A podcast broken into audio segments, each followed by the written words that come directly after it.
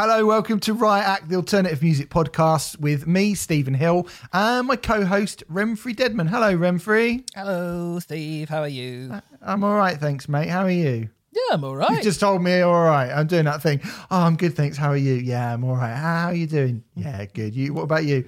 Yeah, well, I told right, I right. told you I was off all right off mic, so uh, you're still allowed to ask. I think because the listeners don't know if I'm all right. I'm all right. Yeah, but I asked you worry. twice. I asked you twice. well, Did that what are you gonna awkward, stupid thing. Two- two and a Um, half years of doing this is still not professional. That's the beauty of podcasts. You don't have to be professional. uh, you can make up days your birthday was on from 20 years ago. You can do it.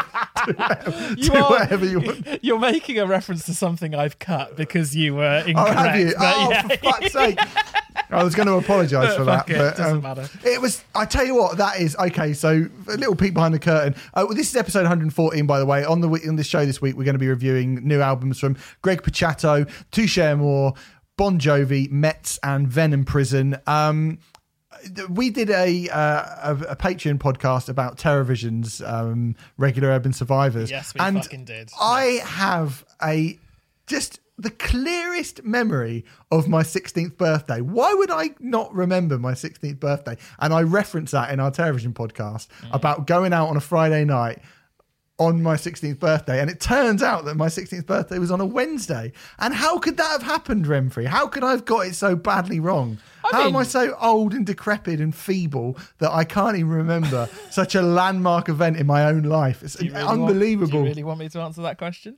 Uh, if you would like to, yes. I think it's degrading memory and uh, and age. um, yes, uh, I, I I did actually cut that bit out of the podcast because it's misinformation. It's not true. So uh, uh, and we. I still think it. I. I I still think it is true. I mean, even Well- though all the all the evidence would point to it not being true, all the kind of factual evidence. Yeah, well, I Google disagrees with you.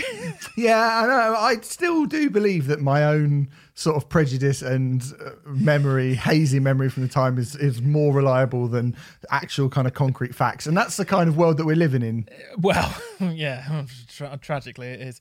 Uh, Yeah. Come on, do the signature Bruce thing. Yes. need to do it Um, earlier, hello. God, I tell you what. Cheers, our mates over at Signature Brew. I definitely didn't imagine this. They've um, partnered up with us, and we are very, very uh, grateful to have them on board for the podcast. As I mentioned last week, um, you can go over to signaturebrew.co.uk and put put in the code Riot Act in small capitals. Thank you to everyone who uh, messaged us this last week. Just just saying small capitals, usually Yeah. in capitals. Um, Yeah, yeah, yeah, I appreciate that. Mm. Wonderful. We need that's, that's you a can. t-shirt design, isn't it? Small capitals. Small capitals, yeah. No, put Riot Act in the checkout uh, to get 10% off all of their wonderful produce, which is, um, as you probably know by now, a lot of different types of delicious beverages. Um, they have been making kind of music based and music associated beverages since 2011 down in East London. Um, we said before, you know, they're um, they're uh, hosting uh, socially distanced shows. The likes of Rob Lynch and Jamie Lenman have This recently week. played, and this week, Yeah. Well, you go. Black Peaks, Yeah. Three shows. uh, Signature Brew Tap Room. No, no, Um, no, no, no, no. the brewery. This is, this is the mistake. Yes, this Oh, that's the mistake That's you made. exactly Yes. the mistake that I made with Right, Jamie okay. Lennon. No, no, no, no, no, no, no. Not the tap room, the brewery in Walthamstow. The brewery. So yes, their brewery in Walthamstow will be hosting. the tap room. The tap rooms where we did our first birthday. Don't Uh, don't mention the tap room. That just confuses it. It's not confusing. It's saying that we did something at the tap room, fine, okay. and bands are doing something at the brewery. I've already got a headache, and we haven't even started talking about Bon Jovi yet. Um, but anyway, um, they've brewed beers with the likes of Mastodon, Idles, Slaves, Sports Team, Mogwai, Frank Turner, Enter Shikari, and um, I have to say thank you, a very personal thank you. I think you do as well, actually, do, Remfry. I do, have to say a personal thank you to the chaps over there for sending me a pub in the box. Especially if you're Scottish, what better time to get your own pub when you can't go to the pub? yeah, quite. Actually, that's a very good point. Yeah, you it is a good point. Yeah. Um, It was absolutely, it's lovely. So 16 cans of uh, lovely beer. Um, Mm-hmm. I haven't actually tried any of them yet. I was hoping to try one before uh, before we recorded, but I haven't really had an opportunity to to drink because I've had a lot of work on this week. But I am going to tomorrow. well, due due to my previous association with the good fellows at Signature Brew, I already had the kind of the the last remaining dregs of a pub in a box in Oh, yeah. my fridge. Oh yeah. So now, and I, and I opened up the cupboard, and the cupboard was bare until my pub arrived, and now I am another pub. And it means I've got two Signature Brew glasses, which I'm delighted by. Yeah. Um, Very nice glass, wasn't need- it? Really nice glass. that I got glass, a. got a couple. Now I've got two coasters as well. Um, a different music quiz. Oh. We're having a little group chat and right to get a, a music quiz. The right, the right, the right group chat was like, "Oh, it's quite hard the music quiz." I, I didn't put you you are pathetic, you three. Shout but, out um, to Dan. Yeah. yeah, but I was like, "You should." I, I, I look.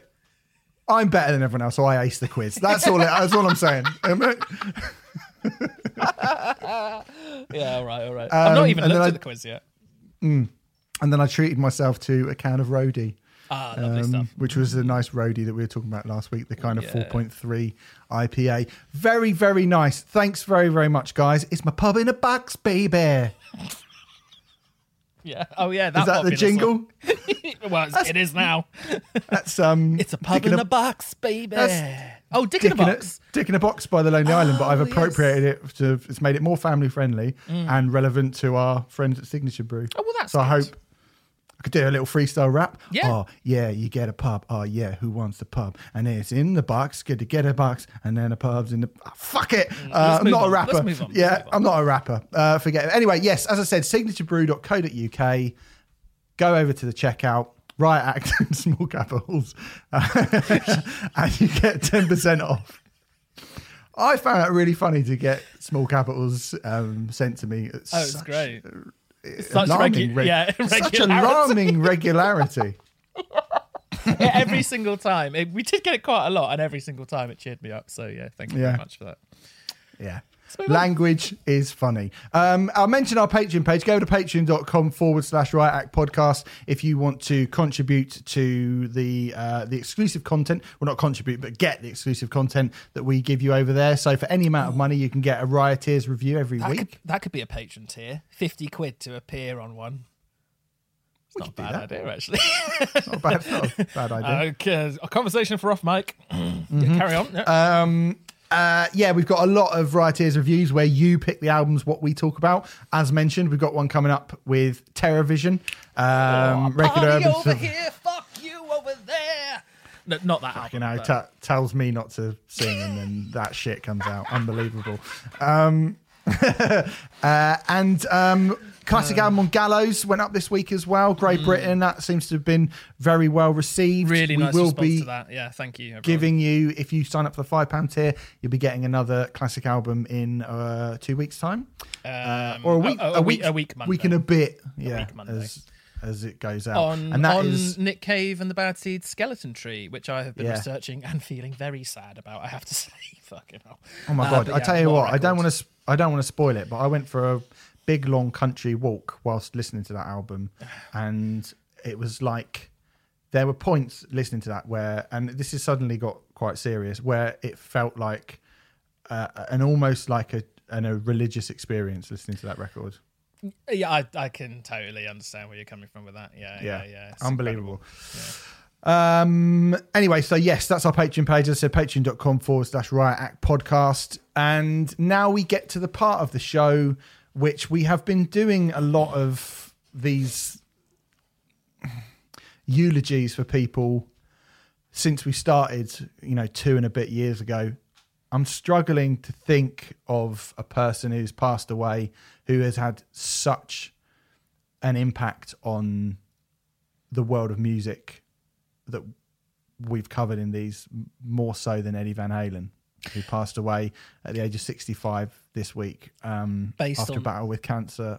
Based on the Massive. sheer, sheer, sheer breadth of the amount, just, just all, all of the different bands who are paying tribute to Eddie Van Halen this, um, this week. It's just my timeline is just constantly full, and and and it really is bands from the entire spectrum of rock music from the you know from um like soft rock bands to like the heaviest extreme stuff you can imagine yeah Yeah.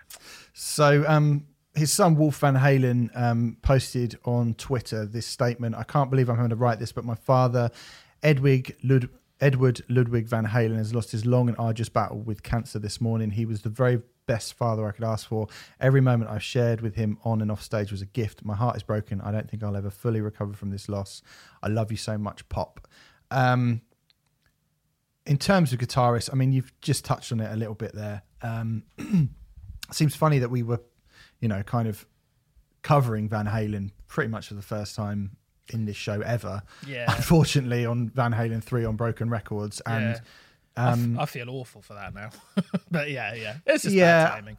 uh, it, you know, it's it's unfortunate timing. Um, but I mean, what I was going to say is obviously, in terms of artistically, you know that that is not the the the Van Halen that I think about or, or talk about when I think of Van Halen. You know, we particularly went to talk about that album because there were lots of things about it that were interesting and lots of things that didn't quite work out, and it was just Mm. one of those things. But in terms of a guitarist, um, I mean, there's Jimi Hendrix, and then that's it, really, isn't it? A- Ahead of Eddie Van. In terms of the electric guitar, and in terms of revolutionizing and progressing and defining the way that people approach playing the electric guitar, I can only really honestly go Hendrix above Eddie Van Halen, really. Yeah. In, in yeah, in terms of pioneering techniques and in in terms of making techniques famous, um, we were talking about this a little bit earlier, like the guitar tapping technique, which is really prevalent in all sorts of styles, of particularly metal. But everything really was. Um, I don't want to say Eddie Van Halen was the first because I'm sure someone will come up with someone else who did it before him, but he certainly uh, popularized it. Um, Eruption is a probably maybe the first example. Eruption is on Van Halen one, isn't it? Yeah. yeah, yeah. Eruption's probably Eruption's probably the um, the first example of that style really being um, popularized. Uh, and just yeah, the, the the manner in which you know the whammy sort of stuff that he did, uh, just the manner in which he approached guitar was just completely and utterly revolutionary um, at the time. Yeah, I mean, I think people may kind of balk at the comparison with Hendrix and then Van Halen in the UK, and maybe it's because it's been 25 years since Van Halen came over to the UK, and I do feel like they're kind of standing in their stock. You know, when you compare that, you know, when you think of how big they really are and how important they really are, they're up there. They're definitely up there with Aerosmith and mm. ACDC and those kind of bands. And those bands, you would go, well, they are definite download headliners. And I feel like because of maybe their absence or just because of the way they're thought about in the UK, I, I- I'm not quite sure why. It does feel like Van Halen. You know, there was a lot of chat about. Oh, it's good Van Halen for headlining that Sunday, that classic rock Sunday on download, loads and it never, about it, it never really happened, and then it just sort of fizzled out. And I hope that this means that you know, particularly in this country, I don't think it needs to. In America, I think in America, there was never a point where Van Halen weren't considered an absolutely phenomenally huge band.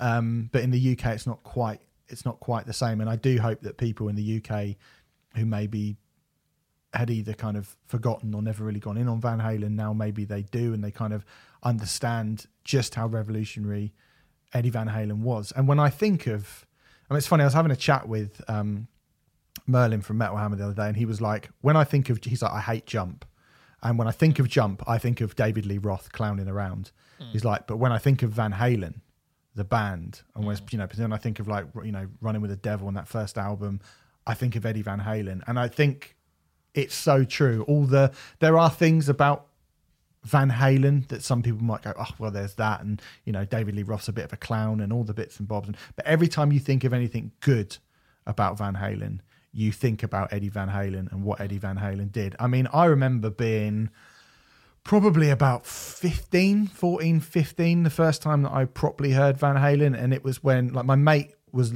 learning the guitar and we were all we were all sort of just had just been getting into rock music and we all thought you know we we knew you know who the great players were jerry cantrell and mm. tom morello and kim thayil from you know that kind of 90s era. We're like they're the mm-hmm. they're the they're the great guitar players you know? Mm. And then we were sort of talking about this when we were in my mate who was learning the guitar. His dad was a guitarist, and he was like, "You lot need to hear Van Halen," and he put a tape of Van Halen on. I can't even remember if it was an album or a compilation or what it was, but I just remember all of us in the car just being like, "What? Mm. Like I've never heard anything like this before in my entire life."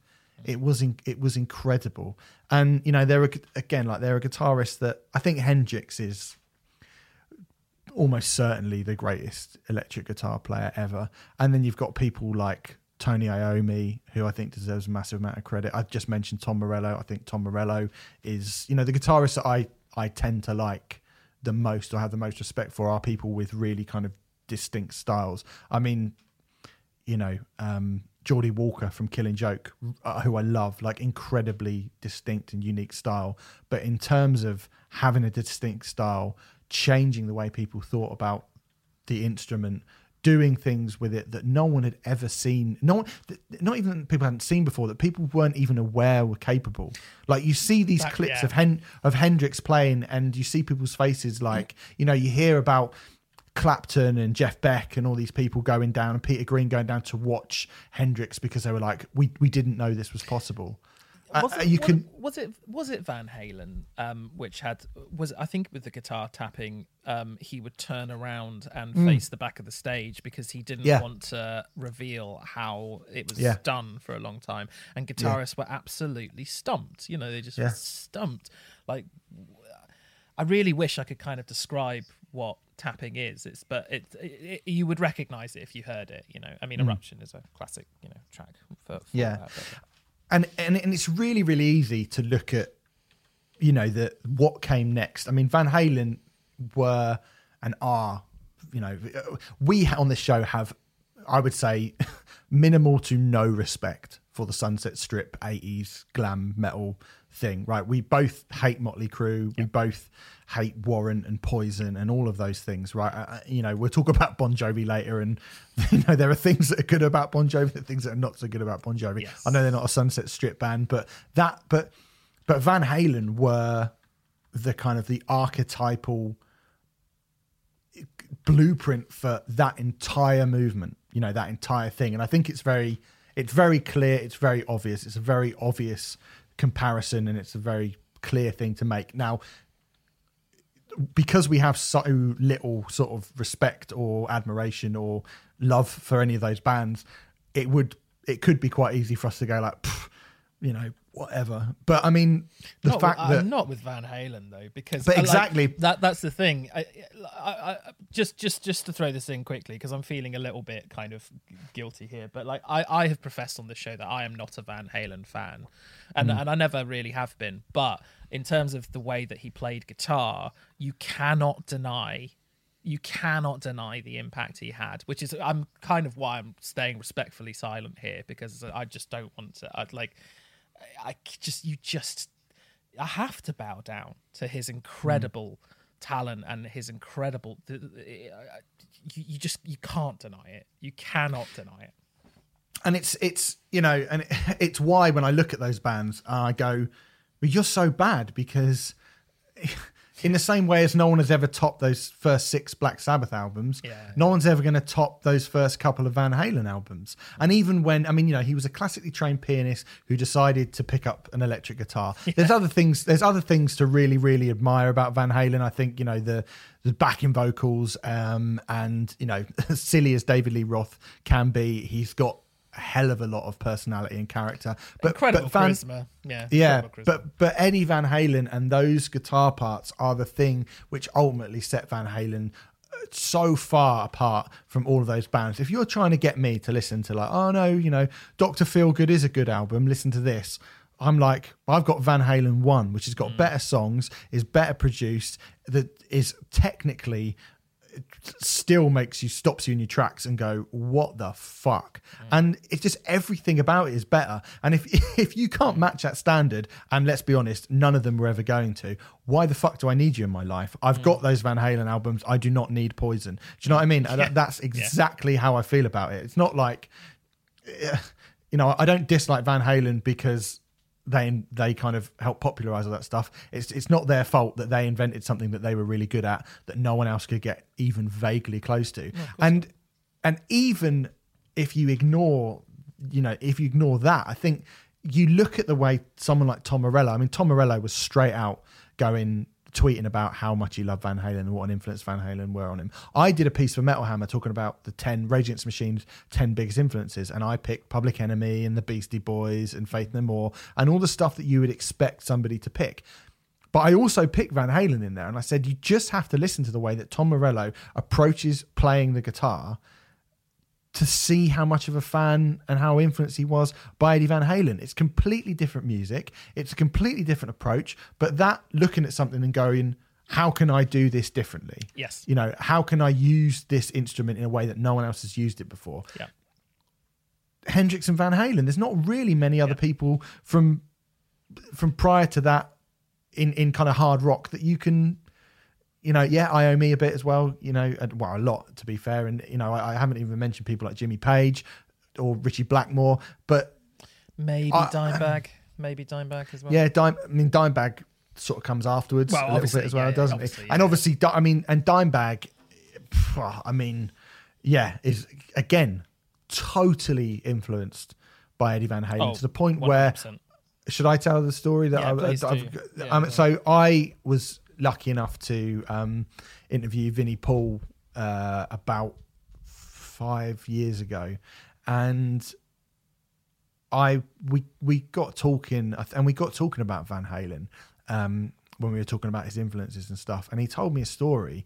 Um, which was really lovely to hear about, you know, and this is less about Van Halen the guitarist and more about Van Eddie Van Halen the man. Mm. Really, is that he said Pantera got off tour and they got back home, Vinnie and Dime, and they found out that kind of in a different, obviously they're in Dallas and in a different part of Texas, Van Halen were playing the next night. And they're like, shit. We, he was like, we just, we didn't realize we just got back off tour. And we're like, fuck, are we going to be able to go all the way out there? And we're not going to be able to make it. And, and basically, they're kind of, their publicist got wind of it and kind of got the message to Eddie Van Halen, who sent his private jet to pick up Diamond Vinnie and flew them to the Van Halen show for sound check and basically said when they arrived they were they were they were watching Van Halen sound check and um and Eddie Van Halen was like you know to Dime to uh why don't you come up and jam on my um you know why don't you come and jam on my you know with my guitar and use my my amp and stuff. And then Vinnie said he got up and he got on Alex Van Halen's drum kit you know two brothers in Van Halen the two brothers in Pantera using that equipment. And they said that you know the whole of Van Halen just stood there and watched the two boys from Pantera like have a little jam session on their equipment. And then they watched the show and they had the best time. And then Eddie flew got said you can use the jet and you can fly yourselves back home the next day and Vinnie Paul said to me, he said, I remember my brother saying to me that if this plane went down now, I could die a happy man. Hmm. And I mean that that is a really beautiful that that just goes to show what a beautiful like not only how much the esteem in which they held Eddie Van Halen, but also like what a fucking great what a lovely dude to do that for well, that- the two people. That's just one of several stories that I've heard about Eddie Van Halen being just a really lovely guy. You know, I've heard loads and loads of stories like that. Um, I mean, that's that's one of my favourites by a long way. But um, yeah, uh, he it, it it's it's strange how it often seems like the good ones who who die young. Only the good die young. That's Iron Maiden, but yeah. Yeah. Um, it's also Let Live as well. I don't Oh, yeah. let good die, yeah. I mean, Um, to be to be fair, it's a saying. to be fair, yeah, yeah, of course it is. Um, uh, but yeah, I mean, and, and also if you go into the worlds of extreme, you know, even if you go to the, the more extreme parts of, of metal, I mean, I mentioned Tom Morello, but you listen to Oroborus by Gojira, that at the start, like, yeah. who popularized that? You know, if you listen That- to the way that That's, someone a, like Trey that's a great example of guitar um, tapping. Sorry, yeah, yeah, just to, yeah. Uh, you know, and, and just like thinking about adding. I mean, we always talk about the pick scrape from Yes. Gojira, like, oh, we can do a little pick scrape thing. I mean, that is an idea of going, oh, how do we take this instrument and do it in a completely different way? And I don't know, man. It's like it's really, really, it, it's really, really hard, nigh on impossible for us on this podcast. I think to surmise what rock music would look like without Eddie Van Halen. Yeah. It's really, really, really fucking difficult because uh, his fingerprints are on everything. I mean, you know, those pinch squeals that Zakk Wylde does, the, the way that I mean, you speak to someone like Adam D from Killswitch Engage, who uses a lot of like you know those those harmonics and stuff. Would that have been as prevalent in music without Eddie Van Halen? Really, really, you know, creating a whole new tapestry, a whole new language for the way that the electric guitar was was approached. I'm I'm I'm really I'm you know people might think that I'm I'm reaching here. I don't think I am. No, I I completely agree with you. Yeah. I mean, I, I literally think he is the second most important guitarist after Jimi Hendrix ever to have picked the fucking thing up. Mm, mm, yeah. It's um, yeah, it's mad, and um, yeah, yeah. I mean, it's a it's a big, big, big, big, big one. This Yeah, yeah. really big. yeah. So um, there we go. Anything else you'd like to add to that at all, Remfry? I don't. I think you've summed it up very well indeed. Um, I, I I don't really think I can add anything to it. It's just a tragedy, and it's a very very very sad loss. Um, and he was an absolute. Uh, when people talk about guitar gods and guitar heroes, he's uh, he is on the Mount Rushmore, alongside Jimmy Hen- uh, Jimi Hendrix. And, uh, Yeah. yeah, but undoubtedly. You know whether Yeah. whether whether you liked his stuff or not, and I'm saying that as someone who didn't particularly like the music, but I cannot, I I can't deny his incredible impact on practically everything that we talk about. Almost Mm. certainly ninety percent of it. Yeah. Unbelievable. Anyway, um, rest in peace, Eddie Van Halen. Uh, what a fucking hero. Let's move on. let's do some reviews. Um, and let's start with an album which we didn't actually think we'd be doing for another couple of weeks. Uh, the debut solo album from Greg Puciato, child soldier, creator of God, um, former Dillinger Escape Plan man, a band we both like. Oh, Former just a bit. yeah, former stroke stroke current Black Queen man. Um, have Black Queen split up, or are they still going, or do we know they're just not doing anything at the moment, right? I, I have no idea, but um, No, yeah, we're just yeah, they're not they're not ha- they're not doing anything as we speak. But yeah, he's in the Black Queen as well, a band again who we both like Yep, yep, yep. a lot. Yep. Um, some schmuck leaked this early. Yeah. Some what do you call him? A dickweed? A uh, bum, dipshit. bumble dipshit. Something I was like gonna say b- bumbleclart. He definitely Yes. didn't call him a bumbleclart. Yes, Uh, it was a, but- U- a US journalist, is all I know. I don't know any more than that, but some US journalist. No, no, no, no. And and a US based former journalist. Well, yes, quite. Because he probably won't be doing fucking anything now. I mean, I have to say, you are a moron. If, Yeah. if you get a watermarked album sent to you as your job and you leak that out, Yes. it, you, you're not going to get away with that. No, no, no. So for so I mean a lot of people listening may not know this, but like pretty much all of the streams or the downloads that we get or whatever are watermarked and have like a little kind of piece of invisible code um, that can be read by uh, invisible code readers. Uh, I think that's the technical term. Um, well, And they're they're all yeah they're all watermarked to us uh, personally, and that is very very very clearly said. Yeah, like a flashing uh, like warning comes up saying that. So to think that you'd actually get away with that, and for what? For uh, for a, a, a few like maybe an afternoon of people going, "Oh, thanks, mate. Like I really appreciate that," or whatever. Like dumb fucking cunt, stupid asshole. And to do it to someone uh, like Greg Puciato as well, who's a uh, independent, very creative artist during this time as well, during a time when you know. I mean, listening to this record, not to get into it too much uh, immediately, but I, I, I really want to see a lot of these songs live, uh, and I'm not going to get that opportunity for a long, long, long time because of uh, what's going on at the moment, and uh, that would be. A, a large source of income for um, Greg. A large source of income. It'd be a, it'd be a good. So- it would be one of his main sources of income touring this record, and uh, he's not able to do that. So to take away the only other uh, source of income for, or potentially take it away, it's just an absolute cunt move. Like fuck you. Yeah, he certainly he she you never know probably he uh, should never be working in this industry again. He's a twat. Yeah, what an idiot! Like, come on, mate. You know, you knew, you, you must have known that what you were doing was a fucking deeply, not, not even just stupid, because it's you're obviously going to get caught. So not just Yeah. stupid, but it's a deeply dislikable thing to do. Yeah. Anyway, uh, so there you go. There's that guy taken care of, hopefully. And um, but what it means is that we have this album a few weeks early. Now, Three weeks This- early, as it, as three it weeks early. came out last week. Yeah. Yes, it did. Yeah.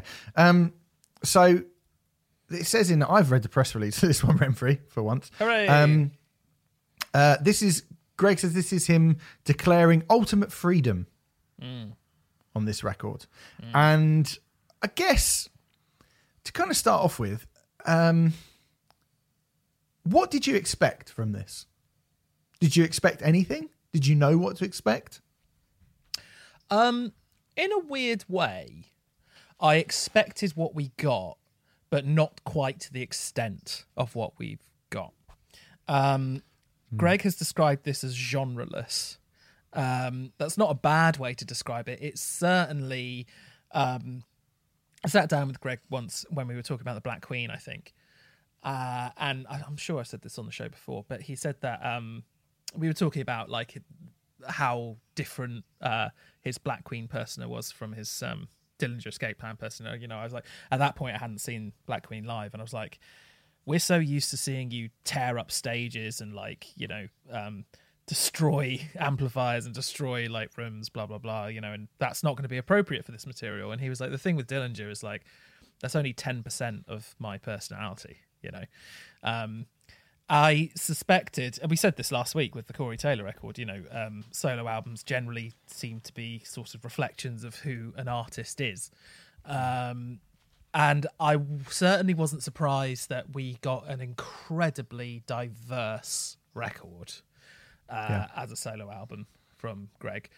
Um, I think I think even I've been knocked for six at how diverse it is and how many places it goes to. Um, I'm fortunate to know Greg a little bit, and I know that he's a very like multi-layered individual. Uh, so I did expect it to be very, very broad, but even even I've been kind of like stumped by just how broad this record is. I think it's it's not the shock of how broad it is for me particularly. Uh, It's the shock of how he's managed to make. I mean, even within even we take the first three songs, Heaven of Stone, Creator of God, Fire for Water. I mean, genreless is certainly a word.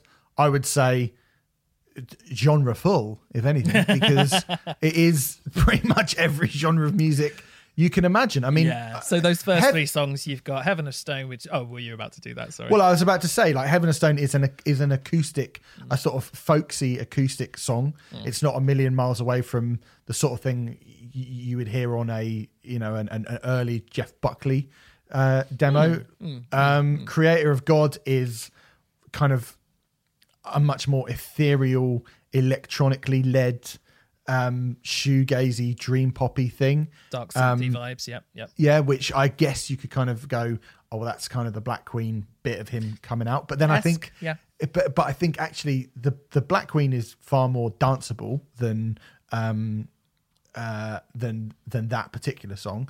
And I, then think, I got think there's other songs on this record which are more Black Queen esque yeah, as well. Definitely, say. yeah, yeah, yeah, yeah, yeah, yeah. And then you've got Fire for Water, which is two minutes and fifty seven seconds, and is hellishly angry. Yeah. like Yeah. you know just unbelievably violent sounding and extreme It is, and it's so full of stuff. That song. I mean, this this album is so full of stuff. It's an absolute treasure trove of of uh, different elements all kind of interwoven together. But Fire for Water, I mean, I've I've had this promo for a couple of months, and uh, I mean, I received this promo and put it on straight away. I don't know what I was doing, but whatever I was doing, I stopped and I put it on straight away because I was quite excited to hear this. Um, and I don't know how many times I've heard this record 20, 25, like up there, Yeah. you know, because there's a lot to digest here. Um, and listening to it this morning, I noticed something new in the song Fire for Water. In fact, I noticed new things in quite a lot of the songs, which just goes to show just how jam packed this record is. Just before that song, the, the riff kicks in and it goes absolutely batshit mental. There's these like backing vocal oohs in the background, which I'd never actually noticed before. They're very, very low down in the hmm. mix. But, you know, and it's definitely one of those records which absolutely the more you hear it the more you get out of it and that you know you will be you will be hearing new things in it for probably many years to come i would have thought so what a fucking cracking song fire for water is that is a strong contender for my song of the year but not only that uh, there's two or three songs on this record which are a strong contender for my song of the year so Well, the fact that it, it follows it up with Deep Set, which Yeah. sounds like kind of you know n- Wish by Nine Inch Nails Yeah. done done slinkily. Yeah. Um, and and is is again is angry and heavy and distorted, but really catchy and like I say, Yeah. Slinky. And there's you a just go, swampy what, grungy vibe to it isn't it? yeah, there and you just go, well, I don't. What kind of album is this? Mm, like, I mean, mm. I knew it was going to be um, eclectic, mm. but I would, you would expect. I mean, I, I think it takes some serious like guts to start an album and to give it, you know, like to give it absolutely no characterization of. it's not a hint of exactly what this is hmm. in the first. There's no real hint, unless the hint is it's everything there's no real hint of like well where where are we going here like you don't know it's like someone's ripped the steering wheel off of the car but has just put their foot down on the fucking accelerator and you're away and you don't know where you're going to crash Yeah. and that, that is unbelievably exciting i think Yeah. particularly in in heavy music and in metal and i mean i'm i'm kind of loath to even describe this as a metal album but certainly as someone who because it's, it's not really is it but then but then it's got metal moments on it but it's not it's metal. definitely got some unbelievably metal and very very heavy moments on it but but uh, it's just so wildly eclectic and so unpredictable. it's kind of it's almost I mean, it's kind of predictable how unpredictable it is because you know that Greg Yeah. was never was never going to just do one thing. Yeah. But then I couldn't ever have. I wouldn't have thought that. I thought maybe we'd build up or we'd slow down. Mm-hmm. You know what I mean? I thought maybe we'd start really heavy and then slow down. Like if you'd asked me to, but what does a Greg album sound like? What's his solo album going to sound like? I would have probably predicted it will start really wild and heavy and slowly but surely it will fizzle down into like the acoustic stuff. But it doesn't do that. It just starts really slow and then goes mental and then calms down and then goes up. And it, you know, it's, um, and that sounds, and that shouldn't work. On Well, paper, that doesn't work. No, I This is the thing about it. Yeah, that- but and yet the quality is so high throughout that it really does work, doesn't it? I mean, Greg Hmm. Greg has I, I hope he doesn't mind me saying this, but Greg has quite a short attention span. In in a sense, that is what this record is like. But then we've talked about records like that in the past where when they don't have a kind of um central theme running throughout them. I mean, amo The- we go on about the playlist time. thing, the playlist yeah. thing, yeah, the albums that sound like a playlist. And this record manages to not do that because there are sort of recurring themes that it comes back to. And I think that's why it works as a record. There are it rather than being like there's how many songs are on this? 15 songs? 15. rather than being 15 completely different songs, um, there are different variations on a theme here. There's three or four themes at least, but they are, but they, he does come back to various, you know, there are a few songs on here which have a Black Queen esque vibe. There are a few songs on here.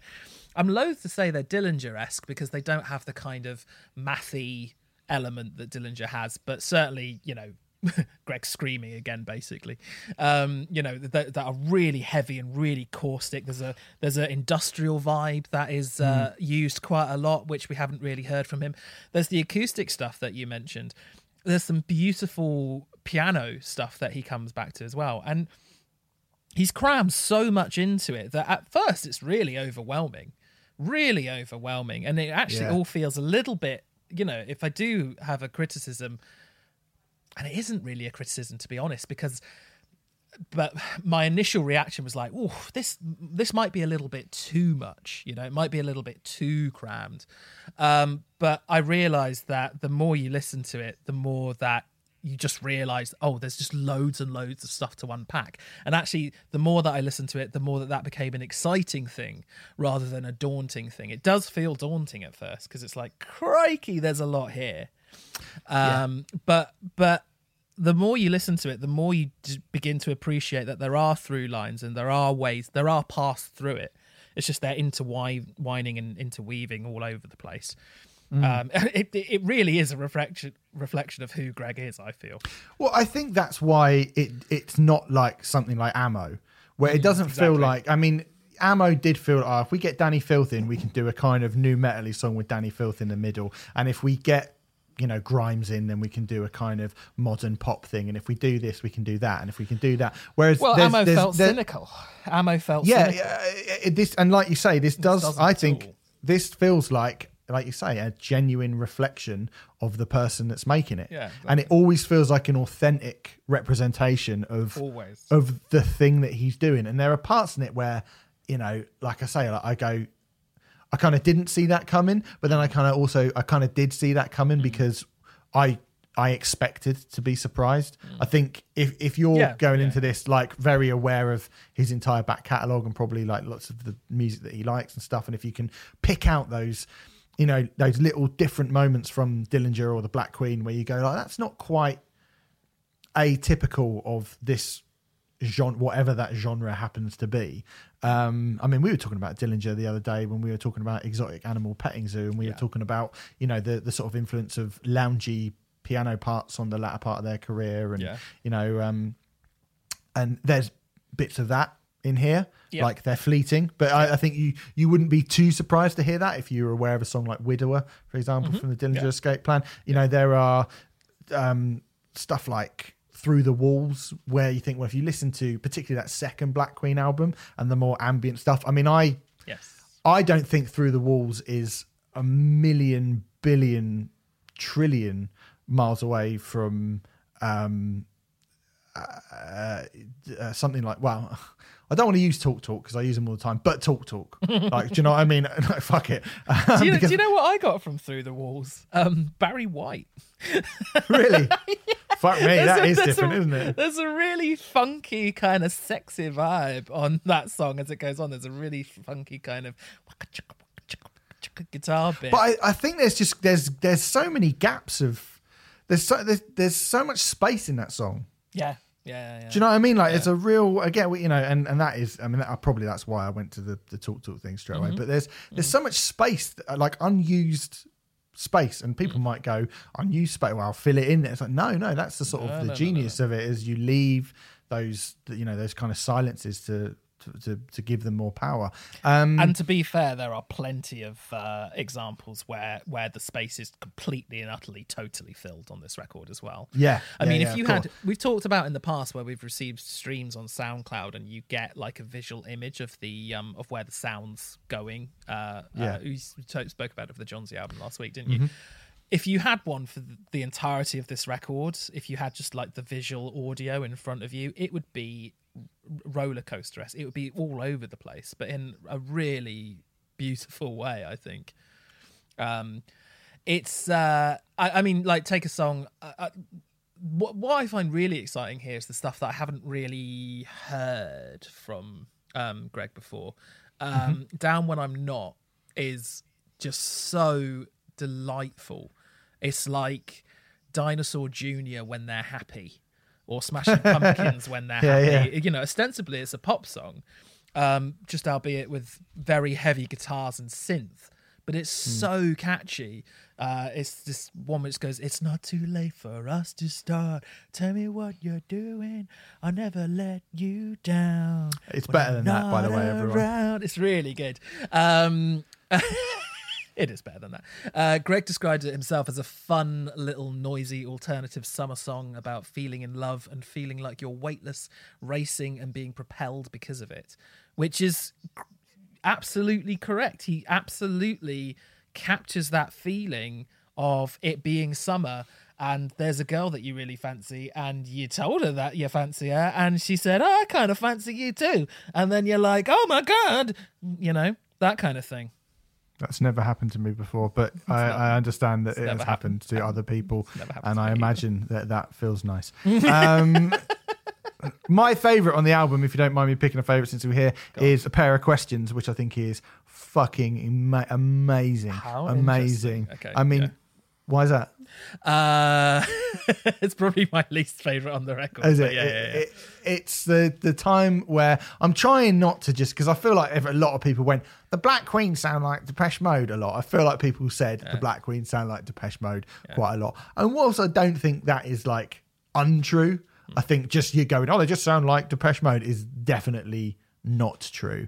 Um, although a pair of questions is wonderfully evocative of um, again Black Celebration era Depeche Mode were they to have released that album this year. Uh, I think it sounds like Cyndi Lauper. I'll take Cyndi. I mean, there are a whole bunch of sort of eighties bands that I think you, you could have chucked in there Hmm. from from that sort of eighty four to eighty six period. Yeah. that you know it is definitely a pop song, Yeah, yeah. a brilliant Yes, and a but a but a brilliant pop song. And There's a I mean, wonderful. that is on the same album as Roach Hiss. I know. Fucking hell. yeah, Crazy. Roach Hiss is just a rager, isn't it? Um, contains the excellent line, maybe grow a prick and go fuck yourself, which I love. That's very Greg.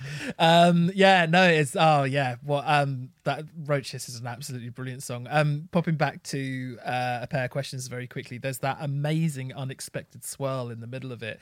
And then this massive guitar solo comes in totally out of nowhere and sounds absolutely huge. I mean, the 80s vibes on that song are absolutely ginormous, aren't they? Um, I think my favorite song on a album full of favorite songs, if I had to choose gun to head, would probably be Evacuation. Uh, starts in Which very comes straight after my favorite. it does, yeah. It starts in a very the Black Queen, and it's quite interesting as well that we've chosen songs that are very um, far along this record. Like a pair of questions is track twelve, and evacuation's thirteen. Yeah, yeah. so starts in a very sort of Black Queen esque manner, but then builds in a to a sort of Nine Inch Nails style chorus with that very familiar kind of Greg scream. Uh, also features the lyric "How could it all be," which I imagine is a reference to the Dillinger Escape Plan song "Prancer." Uh, in fact, maybe the whole song's a reference to Dillinger. I don't know, but um, who knows? I don't know either. No, So you were looking at me as if you thought that I knew. no, no, no, I- no, no, no, no. I'm just, I'm, I'm I- merely, I'm merely throwing, throwing something out know. there and saying I have no idea. But um, that you know, that's really, really interesting. I, I mean, I think the album ends absolutely sublimely. That last piano bit on Heart Free just absolutely kills me every single time. It's absolutely beautiful. And September City, uh, another favorite is just a phenomenal album closer. Starts Yeah. very, very chilled, serene, mm-hmm. and beautiful before kicking into a distorted shoegazy kind of end.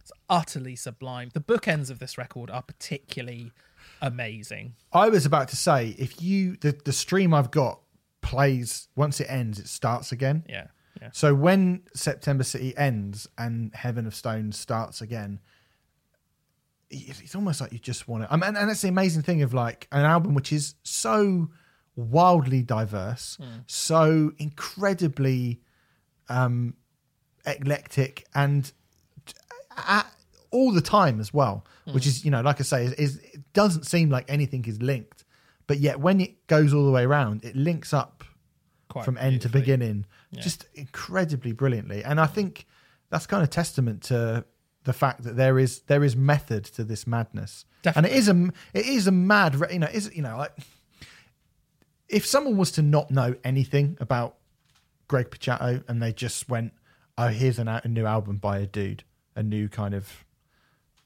like solo artist. Let's have a listen." I feel like by the end of it, they would know everything they ever needed to know about this person. Yeah. But I also think they would probably go, I have no idea.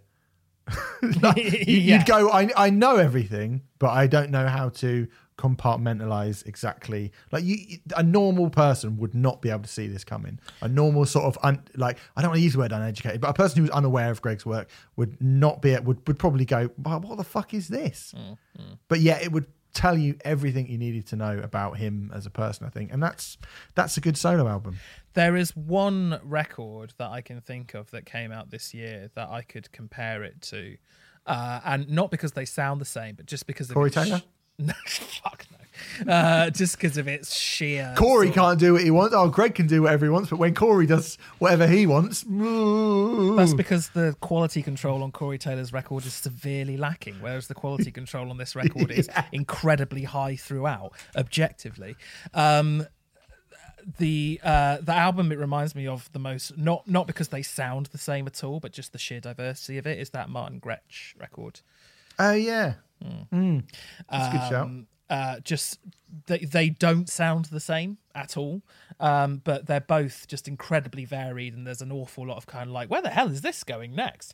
And yet somehow they managed to have a through line which works. Um, I just realised we didn't mention "You Know I Do" just because I wanted to mention it because it reminds me of "Sex Tape" by Deftones, which I think is one of the best.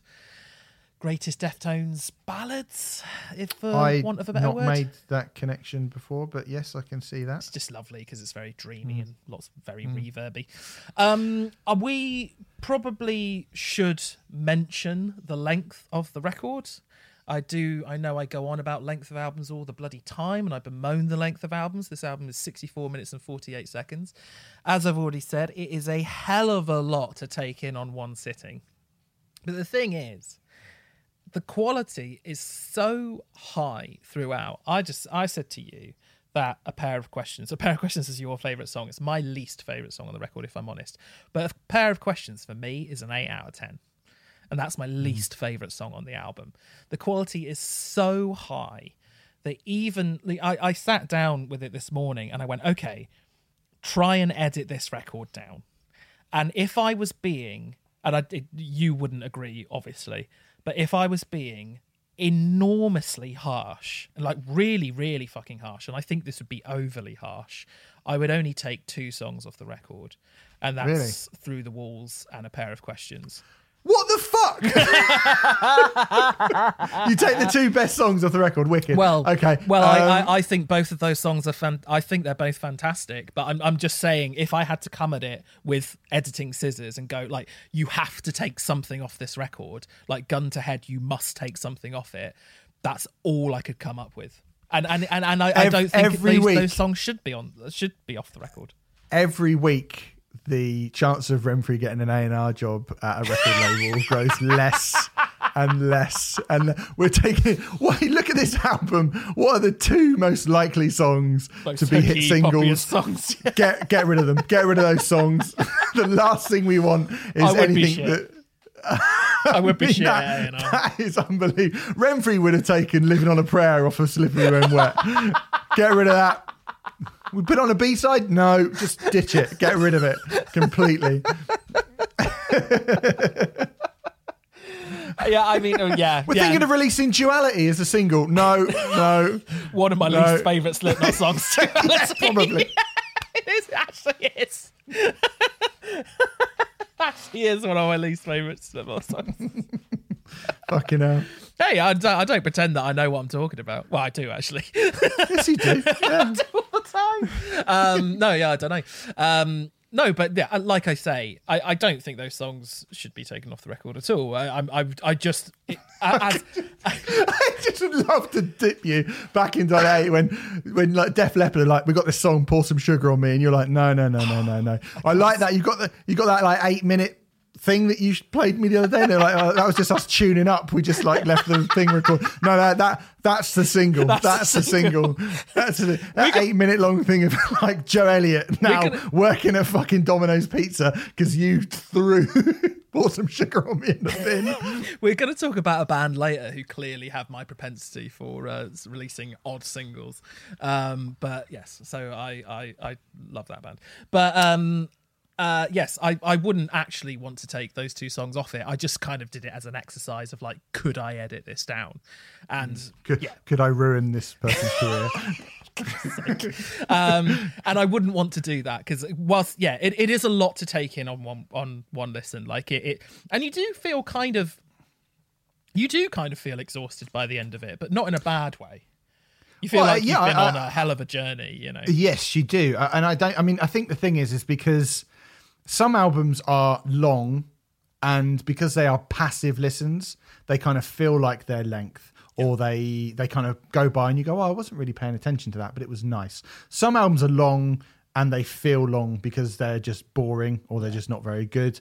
Um, I mean, a lot of the albums that we've covered on Broken Records have been albums where you just go, my God, Yeah, it got yeah. to like the 70 minute mark and it was the same fucking Yeah. plodding, boring shit and why and why, why. Some albums feel long because, and they feel exhausting because they demand your attention throughout and paying attention to, and that, you know, like, and paying attention to this record for that amount of time with all of its kind of, you know, la- lack of, um, you know, respect for any kind of uh, genre boundaries it, it is it is kind of exhausting because you don't know what's about to happen next and it's exciting but being on the edge of your seat for an hour you know Yeah. there's a reason why they have scenes in action films where everything sort of stops and and there's plenty of bits in this which are like you like we've already mentioned that are poppier and more easily digestible but because Plenty you of don't breathing room. Plenty of yeah but room on the album. but because you are constantly like well what's coming next and where's this going to go and even like you mentioned big guitar riffs coming in in the middle of songs where you just usually probably wouldn't expect them to come i think you know it is exhausting but it's it's just it's exhausting because it's exciting Yeah, yeah, yeah. I agree. Uh, and, and and and whilst whilst it does feel like it feels like an epic album as opposed to a long album, I would say. Yeah. And whilst um y- you know yeah, sixty five minutes is quite a long time. I don't think it feels sixty five minutes long. It's kind of like it's almost like the same feeling that I get when you go to the cinema and you see a really good summer blockbuster thing.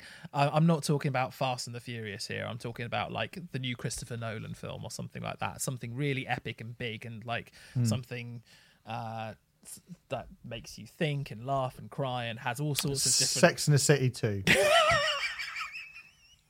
Yeah, exactly. It that made like me think made me think i wish i was dead I was thinking like Interstellar or something like that. I'm going to Yeah, see. yeah, yeah, I'm going to see Tenet tonight. By the way, I'm quite. oh excited yeah about okay that. i've not seen that i've not seen it yet i'd like to see that but Um, well, on. cinemas are closing, mate. That's why I'm going to see it tonight. So, Mm. um, but um, yes, I it it it, it gives me that same feeling where like I've been, you know, there's been like yeah, and I want to stress a good summer blockbuster because we've talked about summer blockbusters on this show a lot before, and generally we don't like them.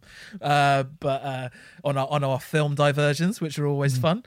Mm. we like Um, lost boys that's what we like go on uh yes anyway uh uh so um yeah it feels like that it feels like when you come out of a summer blockbuster film and you are just thrilled yet exhausted at the same time That's quite a very good way to put it, actually. Yes. So there you go. Um, the debut album by Greg Puciato, Child Soldier, Creator of God, is out now. It's been out a week. Thanks, mate. Thanks, knob, who fucking leaked it, you knob. Um, if you haven't listened to this yet, and I'm assuming that many of you, if you're interested, you know the fan you, you as a fan probably if you're listening and you are a fan of greg's work you probably have already listened to it and hopefully you're nodding along in agreement if you haven't then i think you absolutely must yes I think you must listen to this record because uh, there is so much, whatever type of music you're in, into, there is there is so much to enjoy from it. It's great. Um, let's move on to our next record. It's the new album from Touche Amore. It's called Lament. It is their fifth studio album, the follow up to 2016 Stage 4, an album which I had in the top 10 of my favourite albums of the decade that we did at the end of last year. Um, I usually I listen back to the album that we're that, that's come before, even if it's just briefly, just to kind of you know re-remember exactly where I was before and how that album sort of relates to the latest one. I've not been able to do that with Stage 4 still. Yeah. I don't know when I'm ever going to be able to listen to Stage 4 again. I imagine it will be a while. Um, but I do I know I, that I love that record. I think I've listened to Stage 4 four or five times. Um, not because I don't think it's an amazing record. I think it's incredible. Uh, it happened to coincide. It came out around the time that my mum fell ill, so it just wasn't a record that I ever really wanted to listen to. Uh, I wasn't in a position where I needed to review it, so I haven't listened to it all that much. But yeah, mm. stunning record. Yeah, um, and as I said, you know, a lot of why that record connected me was down to the very sort of personal nature of that record. Um, Yeah. I am not, in fact, a kind of hardcore Touche Amore fan. I don't think, but um, from from before that record coming out, I was always like, oh, they're a good band, and I quite like them. And then that happened, and I was like, wow, this is, you know. This is something very, very special. But obviously, due to that, I was very interested to hear this record thanks to that strong connection that I had with their previous album. I think whether you have that connection or not, it's a hell of a thing to follow up an album like Stage Four, isn't it? Um, Yeah. I mean, whether whether you can um, relate to it empathetically or sympathetically, uh, an album that was so raw, uncompromising, and exposed. I mean, Jeremy Bolm is phenomenal at uh, the, the the manner in which he just pours his emotions out onto the page is, is or, or, or, pours his emo- emotions out through his mouth into the microphone it's absolutely uh there's not many people who who who are as good at it as as him i mean he reminds me of. Well- of Geoff Rickly in that sense and people artists like that there's that we kind of hard Touche Amore have that hardcore edge but with the emo side of it as well you know We spoke about Idles a couple of weeks ago, and people Yeah. were saying how bad Idles' um, vocals are. But actually, the approach of what Idles do, although they are both, you know, the lyrics from an Idles album and the lyrics from a Touche Amore album are very, very different. The approach to me is not, they're not a million miles away from each other in terms of how honest and how blunt they are. Like Jeremy's lyrics are, they probably aren't as obvious because they are taken from um, you know, for the main, a much more personal place. But they are very blunt. Like there's no, you know, there's no, um, you know, there's no suggestion that that might be about something else. You know, it's just that you have to kind of accept what he's saying f- pretty much at face value, and it is specifically about that thing. Although because he kind of cloaks, he doesn't cloak that because he talks about things that you you didn't know happened in the first place. When Idles talk about tox, this is we hate toxic masculinity. That is what we think. Hmm. Jeremy Bolm will say this thing happened to me, and you don't know that it happened. So it means that you can kind of go, okay, well, I don't exactly know what that's referring to, so I do get to put my own kind of spin on exactly what that means. But I think ultimately, like the actual approach to sitting down and creating lyrics, they're not that far away from each other, really. I don't think. he doesn't cloak all that much in metaphor No. He probably does use metaphors at some points, uh, but but but it's very very straight, like very rarely, I would imagine. When he's talking about I, you know, I crashed my car and walked away unscathed. When he's talking about I can't put that song on. When he's talking about I walked down this hall. Yeah. You go, well, that that's exactly what you're talking about. That's not a metaphorical hall. You're not talking about, you know, my relationship is a car crash. You're talking about actually crashing your car. Yes, I think yes, that's sort of what I meant. So those things are blunt, but because they are abstract to us, because we're not privy to the inform- the exact information that he's talking about, it gives it that. It, it, it means you can kind of I, I guess put your own you can put yourself into those positions. I think it's a really difficult thing to manage. I think it's a very hard skill to nail. I think he's as good as at doing it as pretty much anyone in the world at the moment. Um and i know he's kind of described this album as a sort of an accompaniment piece to stage four um It deals with the aftermath of stage four, doesn't it? Really, I think it's fair to say. Yeah, yeah, I, I think it does, but I think um, there's also a kind of clear distinction to move away from some of the thematic through lines that that album had, which I think is probably a fairly good idea. I mean, the the opener, "Come Heroine," um, seems to make a point of immediately, like musically speaking, particularly. I think makes a point of going, we're not going to just carry on exactly down that road again because I think it would be too difficult to do that. And I think lyrically, it it's one of those ones where I didn't hear it kind of address, th- th- you know, the the events of stage four.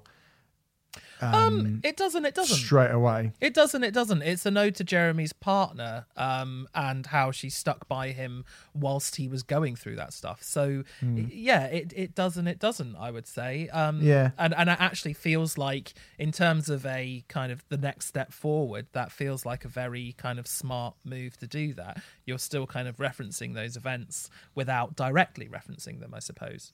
Yeah, yeah, exactly. That's yeah. That's a better way to say it. I think. I think it was. It's a sweet know, way to it- open the album, I think. I, I think so. Yeah, I think it's a really clever way to open the record, and it's a, a great song. And you know, this is in general. Um, I mean, there's th- musically, like I think because of just the the the emotional weight that Touche and that Jeremy carries and brings to a Touche album, I think that you can often slightly take the the band for granted. Um, and I don't think you should. I mean, there's a bass line on Reminders, and as good as all the lyrics are, I was like, well, that bass line is fucking amazing. It's wicked, and you know, it's um, th- th- there's a, there's a song called Limelight, and um, and it, there's a segment at the end where uh, Andy Hull from um, Manchester Orchestra comes in with this really kind of somber melody over Jeremy's kind of bawling vocal, and it's really, really fucking powerful. And It's my there were points. favorite moment of the album. It's amazing. It's fucking amazing, and it and and it, but it's a really good reminder that I mean, uh, this probably sounds like a shitty thing to say, but whenever I think of Touche Amore, whenever I think of Stage Four, my mind goes straight to Jeremy and straight to those lyrics and straight to that vocal performance. And what I what I loved about this record, and what I really like about this record, is that. And I don't think that's fair of me to do that either, because even as soon as I hear that ding, ding, that guitar part at the start of Flowers and You on the last record, that gives me a even thinking about it gives it like a, a, a chill down my spine. They're a mm. fucking great band, mm. but I've not thought about that as much over the last few years because I've thought of all the other things that are wrapped up in that record. And I'm really glad that I got this album. I'm like, oh no, no, fucking actually, Touche Amore, they're a brilliant band. Yeah. Like they're a brilliant group of musicians who create really unusual and very eclectic and very smart punk rock. And Yeah. they they're a really tight great band. You know, Yeah. they are actually a far better group of musicians than my head immediately goes to. I totally agree. I think that this album is at its best when it's experimenting and actually actually getting as far away from the quote unquote standard Touche Amore sound or blueprint as possible. Um, they've struck a pretty good balance between not completely abandoning what they've done in the past whilst also venturing into um, hitherto uncharted waters. Um, as I said, and as you've already mentioned, the highlight of the record for me is Limelight, and a lot of that is to do a lot of that is to do with the contribution from Manchester Orchestra's Andy Hull. Um, I've wanged on about how I adore Manchester Orchestra on this uh, podcast quite a few times, but the first time I listened to this um, album, I didn't read the press notes before uh, before uh, listening to it, so I didn't realise that Andy was on the record and his voice came through. I was like, "Oh my god, it's Andy Hull!" Um, it reminds me of Jason Butler coming in towards the en- end of "Stained Glass Ceilings" by the Wonder Years. It's just that it just lifts the whole song. It's utterly sublime. Uh, it's just one of those. It's one of those guest vocal appearances like Maynard on Passenger or something like that. It's just so ninety percent of the time, guest spots uh, on on um, albums are kind of a waste of time, or they're a it, it, it's basically cross promotion. It's the label Yeah. going, oh, why don't you do this with so and so artist, and then maybe we can sell some more Hatebreed records or something like that. Uh, that other artists are available, um, and uh, but it's often Not many though. it? it's often Hatebreed, isn't it? Um, and um, Are the Soulfly albums are available? Oh yeah, that's actually a better. Yeah, that's a better shout. Um, but um, yeah, uh, but Andy Hull's contribution to this song is just fucking excellent, and like you know, Mm, so brilliant. He, he, he just, he just. I mean, originally the band had asked him to come on the song and they were just expecting him to do some sort of background kind of vocal ooze um, and he came in with this you know like 12 sort of lines of lyrics and he totally lifts the whole thing it's absolutely brilliant in terms of talking about the rest of the band i think i mean if there is a man of the match and i don't yeah i don't really want to point out just one person or two people on this record because I think you're right. It is the band as a whole that we should be focusing on. But I definitely agree with you that you hear a lot more of the band itself on this album compared to you know it, it has always felt very front and center jeremy Bolm, but i think um, the guitarists nick steinhardt and clayton stevens really deserve a lot of praise on this record um, for the very unusual shit that they come up with. Uh, it's very very cool. It's so unexpected to hear a pedal steel guitar uh, come in at the end of um, uh, Limelight, but also on that song "A Broadcast," which is another Yeah. highlight for me. Kind of country vibe A, to it. a hardcore band doing country and western, and Yeah. you're like, on paper, that is not going to work. Um, but the pedal, it's the pedal steel guitar which gives it that country vibe, and it's fucking brilliant. It's brilliant when it all comes crashing in around the minute and a half mark. It's really unexpected, and yet they keep that pedal steel part going, and it sounds brilliant. And like, yeah, like I said, it should not work on paper, but it really does. I'm not sure I've ever heard that before uh, like a hardcore band developing like pedal steel stuff. Like Caspian have used pedal steel quite a lot with heavy stuff and things like that. But um, I think Woven Hand probably have. But a hardcore band doing pedal steel, no. Solstice Off the top of my head. Yeah, I mean they're not a hardcore band, are they? Uh, But, no, so I um, was, I was just men- I'm just mentioning Yeah. heavy bands that use pedal steel. I can't off the top of my think head, I can't. Th- I think I, I think every time I die might have done at one point. Maybe, maybe every time I die, I have yeah, yeah, Yeah. yeah. Um, but yeah, you're right. I mean, there's there's also it's just rhythmically like it's a song called Exit Row on it, which is Mm. it's just so rhythmically interesting. And again, like hardcore can be quite rhythmically dull, you know, and particularly this type of hardcore, which is that kind of very fast paced punk rock, that kind of legit old school. I mean, I get. Uh, Calling them an old school hardcore band when they're so different to what people think Yeah, about as an really old school hardcore band is but but but fast punk is what I mean. Um, you know, can be kind of drainingly monotonous. like, do you know what I mean? Sometimes, and this this isn't at all.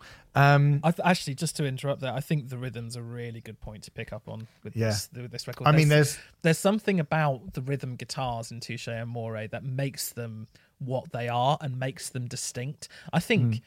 debatably, arguably, even before Jeremy comes in. I mean, once Jeremy comes in, it's like okay, it's Touche Amore. But I think on some of these songs, even before Jeremy comes in, you're like, that's Touche Amore. And to say that of any band is an amazing thing. And no disrespect to the genre, because you and I both love it, but to say that of a hardcore band is an incredible well, I, thing. I tell you what, right? And this, like, my girlfriend knows nothing about this type of music, nothing at all, nothing at all. She can tell you the difference between Hatebreed and fucking like the Clash. Do you know what I mean? Hmm. And I was listening to this, and she was like, "Is that Touche Amore?" It just sounds Ah. like them. And I was like, "Fucking hell!" Like, so I mean, that Very is impressive. that is you know like you must really really sound Yeah. like that band do you know what i mean um yeah i mean there's a blasting punk drum part that i think is really good on savoring Ah, i've never it, i've i've never i've never been too subtle is the line on that it's Yeah. fucking great Yeah, um yeah.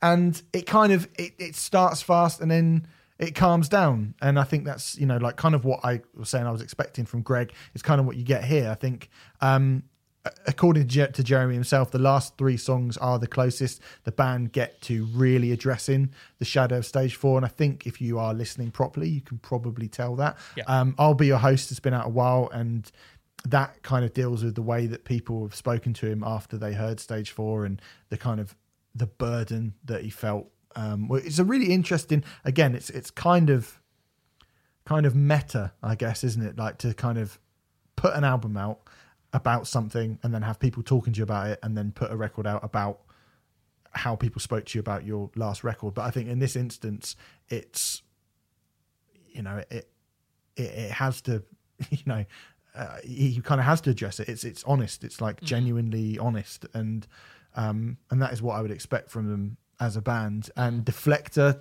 seems to deal with how he's sort of that's made him more tentative in talking to people. Um, I'll test the waters. I won't dive right in. I'm not comfortable. I rarely am. He says on that, and then um, the closing song, a forecast, is it feels like a sort of reassurance of him sort of detailing what he's learned about and it's about and it's about grief and just that piano at the start that, where he feels like he, you're talking kind of one-on-one with him and it's very obvious and very human. And uh, i think it's uh, like that as an album closer is fucking brilliant. And again it, it ends on this little kind of rhythmic drum tattoo which is fucking ace. Um it's it's well good this record. Yeah. it's well good. It's a perfectly great album a very very good album. Um musically i think it's excellent. I think jeremy sounds great and he's done absolutely the the, the right thing. And it and it I, like it a lot.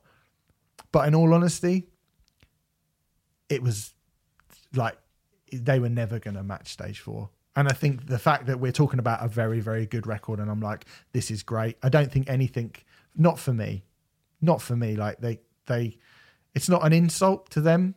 It's just that sometimes you get such a close personal attachment with a record that it would be impossible for them to follow it up. And i think the fact that they have got this close to doing something which i'm like this is fucking great but i can't sit here and say to you like i'll listen to this in the same or well well to be saying it i mean the fact that i can listen to it without crying is probably means i will i will listen, probably means i will listen to it more. Yeah. um That's the, I- that's the weird thing because like I do I certainly agree with you that Lament uh, for me isn't as um well, certainly not as powerful a record as Stage 4 and I don't think it is as good. I think it's an incredible follow up to an album which is astonishingly difficult to follow up. Um it's not not for the same reasons, but it kind of reminds me of Machine Head having to follow up the Blackening, or you know, like and and I, I and we've talked about a few the satanist by behemoth yeah. pretty much impossible to follow that up and have people go oh this is as good Yeah. you can't really Yeah, I don't think it's I don't think it's uh, any coincidence at all that it's you know this is their first album in four years. I think they do feel that pressure to do it, you know, um, and it's interesting. Uh, th- this is produced by Ross Robinson. You know, it's interesting Yes. that they've brought him in um, to kind of help them with that. And I do. It's one of those cases where I feel like they've done absolutely everything right, but your previous uh, stage four will likely go down as Touche Amore's best record. So it's it's kind of it, just because of the circumstances of it, and I I imagine they might realize that and accept that themselves. But that doesn't mean that there's no worth to this record at all. I think it's a fantastic follow up um, in very difficult circumstances, and it's definitely a record that I'm going to return to a lot and treasure a lot, and realistically for me because of because I'm able to um, empathize with the circumstances of stage four to a degree. Uh, it's lament is one that I'm going to be able to return to more frequently than stage four. I think. Yeah, me too. I agree with that. It's very, very good. Um, uh, and well done. Uh, like, I guess they just had to get over that bump, didn't they? Because, like you say, stage four is a, a- almost impossible thing to have to follow up, and Yeah. yet they've done. I, I don't know what else they could have done. Yeah, I agree. They've done an incredible job. Incredible job.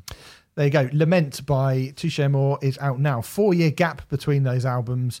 Four year gap between the two albums of these guys. Let's move on. Bon Jovi 2020. the 15th studio album from the New Jersey Superstars, the follow up to 2016's This House Is Not For Sale. Again, incredibly difficult to follow up. uh, this House Is Not For Sale. Oh.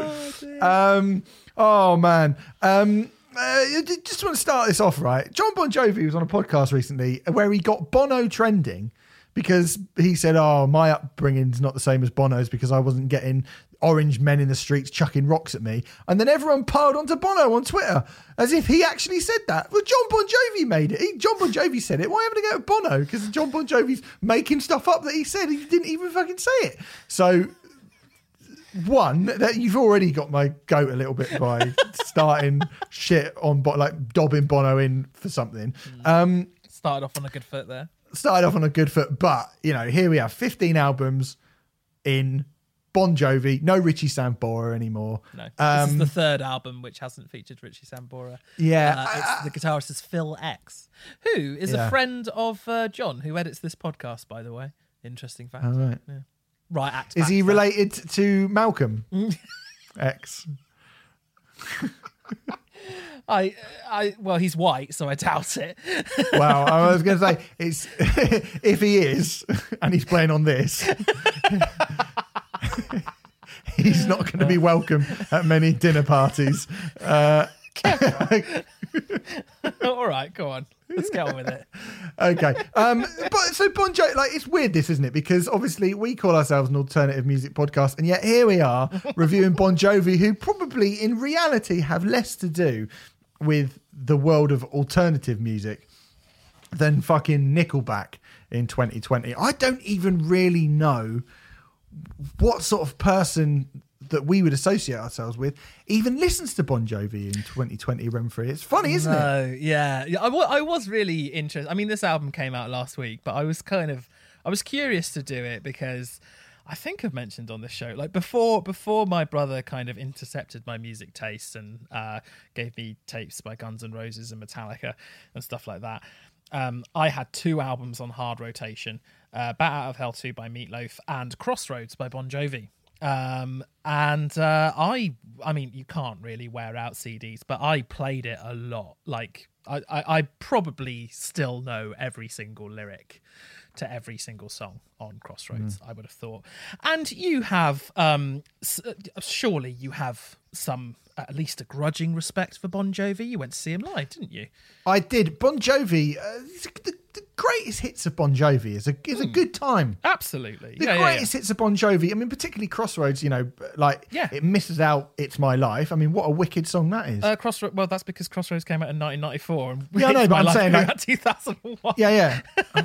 I think it was earlier than that. Actually, is it 2001? 2000, I think it was. 2000. But but anyway, yeah. But my point is, is that that's really the last great Bon Jovi single. Well, that's that's certainly what. Um, yeah, that's certainly the common kind of. Uh, uh, that's what that's what most people would say. I think it's kind of maybe the last um, classic Bon Jovi quote unquote um, song, like the the last that you. The last that would be like a floor filler. And I think to give Bon Jovi some respect, not that I've gone in on any. In fact, Crush, which that song is taken from, is the last Bon Jovi album that I've listened to in full, if I'm totally honest with you. So this is the first Bon Jovi album I've heard in full in 20 years. Um, but I think since then, he's done he's done the thing that we talk about that artists should do as they're growing older, and and sort of has grown old gracefully to a degree in that he's changed his set. He's not trying to redo "Living on a Prayer" over and over again, and That's I- true. I, I have to give him some respect for that. I'm not I'm not a massive fan of what he's doing now, but I at least think that what he's doing works for him and his voice. he always wanted to be Bruce Springsteen, didn't he? Uh, Bruce Springsteen's going to come up a few times in this record, and yeah, absolutely, the Springsteen thing. You know, he's from New So's Jersey. my lunch, unfortunately. But yeah, yeah. I mean, but you know, he's and there are there are there are a few Springsteen moments on this record. Um, I believe we disagree with this, but I'm going to say that I think there are some moments where he um, tries to do a Springsteen and it comes across as mawkish and sentimental and a little bit. Um, too OTT and too American. No, surely, surely not. I was going to say American for want of a better word. Yeah. I do actually think there are there are fewer of these moments, but I think there are actually some moments where he properly hits the, the, nail on the head. There is one song, and I already know from our private discussions that you disagree with this, but there's one song that I think if the boss released it, it would be, it would actually be put up there with one of one of uh, Springsteen's greatest songs if it had been done. yeah, yeah. Come on, come on! Which I fucking This was love. nothing on here. There was n- there's nothing on here that would get on Crossroads. Uh, well, it's a very different era of Bon Jovi, isn't it? Oh, yeah. Making excuses already. Uh, if it wouldn't get on the greatest hits of Bon Jovi, it wouldn't get on the greatest hits of Bruce Springsteen. One of his greatest ever songs. You grow up. There's there there is a song on here that I th- I think is is for latter day Bon Jovi pretty difficult to beat. I would say. You've moved the goalposts fairly significantly there, haven't you? You've moved the goalposts fairly significantly there. You've gone, there's one song on here that would be one of the best ever Bruce Springsteen songs. And within a minute, you have changed that to there is one song on here that would be difficult to beat in the last 20 years of Bon Jovi, right?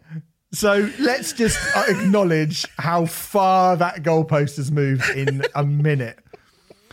Anyway, let's got me, got let's- bang to let's rights get- there. you back down so quickly then.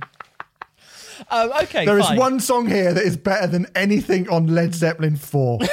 oh, no, no, no. There is one song in here that's nearly as good as the third best song on the Corey Taylor album. That's what I meant to say. Okay, well, if you're going to make Corey Taylor references, I think this is head and shoulders above Corey Taylor, which is interesting because Well, the yeah. reason the reason why, uh, like some people might be like, well, that's just you're just being, uh, you know, an an. Uh, yet, what? Yet again, bringing up Corey Taylor and all those people who fucking love it because they've basically been paid. I don't think it. there are any. Yeah. Okay.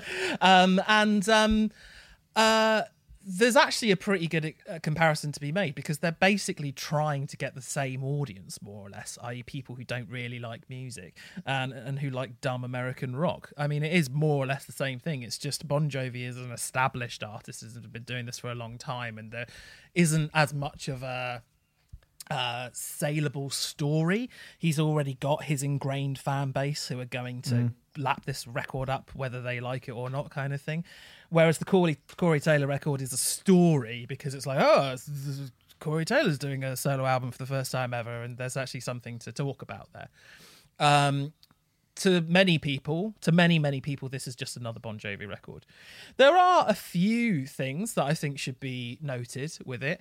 Um, like many of the records that we talked about this year, um, this was pushed back uh, due to COVID 19. well, they started recording it in March 2019. Yeah, yeah, yeah, yeah. So it's been a while, yeah, this record, hasn't it? It's been a very long time.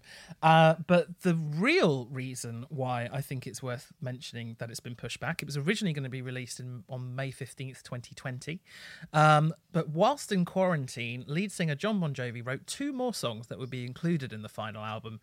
Do What You Can, which represents the fight against the COVID 19 pandemic, and American Reckoning, a protest song about George, Floyd, George Floyd's death and support of the Black Lives Matter movement. Before the postponement, the songs Love Can and Shine were initially part of the album, but they got replaced by Do What You Can and American Reckoning. Uh, the tracklist order, order also changed since the first version of the album was supposed to start with Beautiful Drug, that would have been terrible, and finish with Blood in the Water, which wouldn't have been great either. Um, So, before we go into those two songs, let's just say so it starts with Limitless, which is a, hmm. a very kind of U2 like kind of track, I think. Hmm. It's not really very good. Nothing really happens. It's not a great bombastic big opener. It's just a sort of moderny sounding like radio rock in a sort of Imagine Dragons kind of way, but done by Bon Jovi. Scrap that. That's uh, over. It's done. it it would be a good live show opener. I understand why it's been written, and I understand why it's first on the record. Yeah, me too. And then they go into uh, Do what you those two songs which you just mentioned. So yes, we've got the kind of country twang light of yore. Yes. On uh, on do what you can. Um, about it's sort of uber posy, isn't it? About making the most of life in the pandemic. It's Yes. um, it's kind of embarrassing. But Uh, I guess you can't really knock Bon Jovi for being too earnest, can you? Really? No, well, no, not really. you really can't. That's like, that's like. I mean, you could, but that seems mean. that. Well, it's just, it's just, it's a ridiculous, it's a ridiculous thing to do. That's like, you know, like knocking the sun for being too hot. I mean, you know, it's just, I, I, I- I think. Yes, this this country twang that has developed. I mean, this, this is what I mean by the latter day Bon Jovi sound. There's there's a lot more country to it than there was. Country sells very very well in America, um, and you can definitely hear that on "Do What You Can." It's not strictly to my tastes this song at all. Um, I disagree with you when you say embarrassment, simply because, like I've kind of already mentioned, I think this country sound works for him. I think it works with the timbre of his voice. I think he It- it- suits that style. And yeah, it's not really the sound. It's sort of the and then they boarded up Broadway and they're trying to find a vaccine. And it's like, is it, is it fucking did Trey Parker and Matt Stone write this? Like it, again.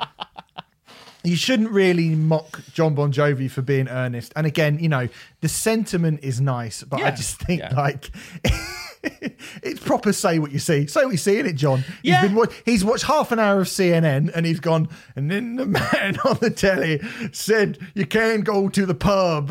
it's like, yeah, I know, we know that. And then, but still, do what you can.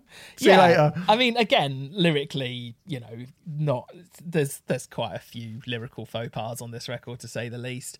Um, but you know, the, Bon Jovi's audience laps that stuff up. You know, uh, I mean, I mean, the majority of you know, and this will sound uh, snide, and it will sound like um, pretentious and all that sort of shit. But the majority of Bon Jovi's audience are people who don't really don't really listen to music. It's background music for them, and uh, that isn't actually a reflection on Bon Jovi itself. That's more when you get an audience of that size, you don't get. You don't have what? What was that album that he released? Fifty million people can't be wrong, or something like that. You can't get fifty million people listening to your records who are all listening to them in the intent way that you or I do, or the majority of people who listen to this podcast do. That's just a fact. So, you know, you can blow it off as pretentious or whatever if you want, but it's also factually accurate. Um, American Reckoning. Oh, here we go. Bon Jovi go run the jewels, isn't it? so this is about George Floyd, and again, like it's a nice sentiment, um, but I think unlike "Do What You Can," which is a kind of a nice sentiment and is a bit hokey, um, in the hands of John Bon Jovi, uh, talking about the Black Lives Matter movement, uh, he lacks the gravitas uh, needed for such a kind of tragic, nuanced, and incendiary event. John, like, bless you, mate, but you gotta not do that. I think. Um, I see this from a slightly different perspective. American Reckoning is absolutely it's mawkish, it's sentimental. Um, I, I wouldn't say it's brilliantly. I don't think it's like objectively bad, but I don't think it's like brilliantly written either. Um, but what I think Bon Jovi should be congratulated for, and this is kind of like the Idles thing in a way, but even on on an even larger scale, on a monumentally big scale, I think he should be congratulated for tackling a subject that could very well alienate large parts of his fan base. well, it's funny actually because I listened. Me and my girlfriend were listening to this, and she was like, bit like being American. She was like, he's gonna lose a fuckload of fans over this. Song. Bon hmm. Jovi recently told AP. And I said yes, and I and I said yes. That harmonica solo is really bad, isn't it?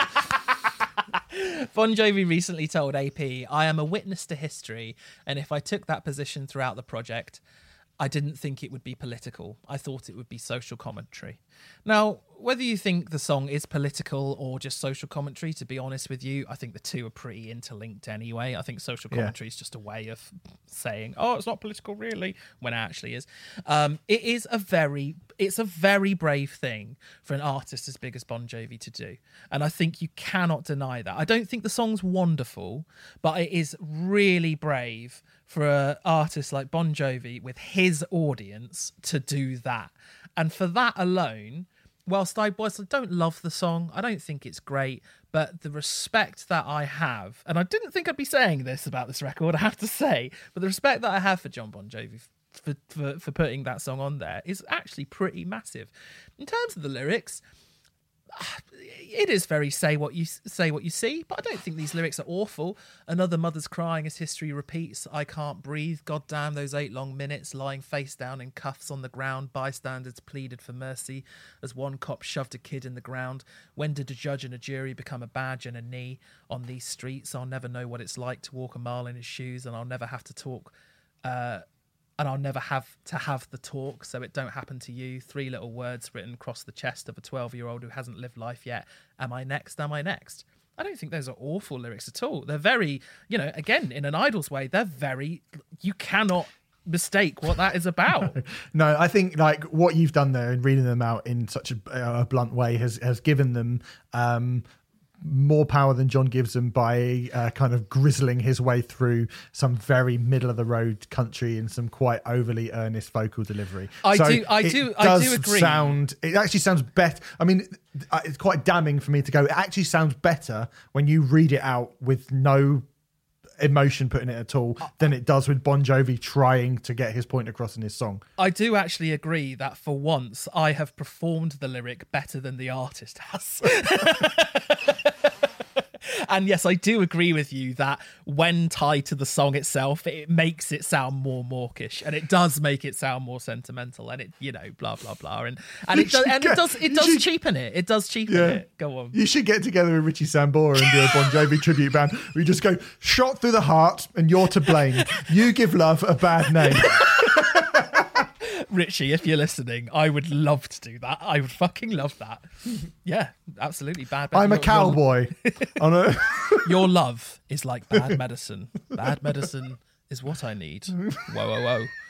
Uh, Good. Um, anyway, I mean, yes, you're right. I mean, it's a, it's yeah, it, again, sentiment's lovely. I think you're right. Like, fair play to him for saying it because he's going to lose a lot of fans. Um, if they bother to listen to the lyrics, if they yeah. properly bother to listen to it, and but but it is sh- but it's shit. Um, it's, it's not great. Shit. I can't I can't stick shit. up for the song, but yeah. uh, and they were written in, in, lockdown, and then the fucking the next one, beautiful drug. First thing he yeah. says is, "Take your masks off." I mean, what are you? It's like the first lyric after that is everybody take your masks off. It's like, John, mate, what exactly are you trying to say here? I mean, it's actually a fairly enjoyable song, but it, it, feels like a sort of fairly meaningless Bon Jovi song. But isn't it? After those two things about the pandemic and about the George Floyd incident, you then the literally the next song you go, "Everybody take your mask off." Like what? Are you fucking mad? Who didn't? Who didn't clock that? That's brilliant. I didn't notice that. I, I didn't notice it. I, I, I'll hold my um, hands up. It's unbelievable. Unbelievable. Um, it's all right. I mean, Story of Love, you mentioned at the start, is a oh, bad, terrible. bad acoustic shite. Terrible. Uh, kind of song that Adam Rees would like, I reckon. Shout out Adam. Adam Rees is a, a, good friend of ours who works for Metal Hammer. He fucking loves a powered ballad. Um, oh, and uh, I, I think about- even he, I think even he's got more like self worth than to listen to oh, Story do, of Love. Do, Adam, if you're listening, do get in contact with us and tell us. Listen to Story of Love and tell us if you uh, like it or not. I'd be curious to know. Let It Rain is again unbelievably earnest, and it talks about really obvious lyrics about putting up the umbrella to shelter from the yeah. storm and Pound, all this sort of shit. Yeah. Poundland, quite, Bruce Springsteen. Yeah, quite yeah, funny. Um, Lower the flag is fucking abysmal. Again, right. Okay. Here it is. This is the song. You are shitting me. You are shitting me. I'm telling you, man, if Lower the Flag was performed by Bruce Springsteen, you'd be like, yep, yeah, Atlantic City level. It is fucking excellent, that song. Really? Yeah, yeah, I think it's brilliant. Um, it deals with the topic of mass shootings in a really gracious and considerate manner. Again, like the the, the way that I, I mean, it really reminded me of Springsteen in that in that way.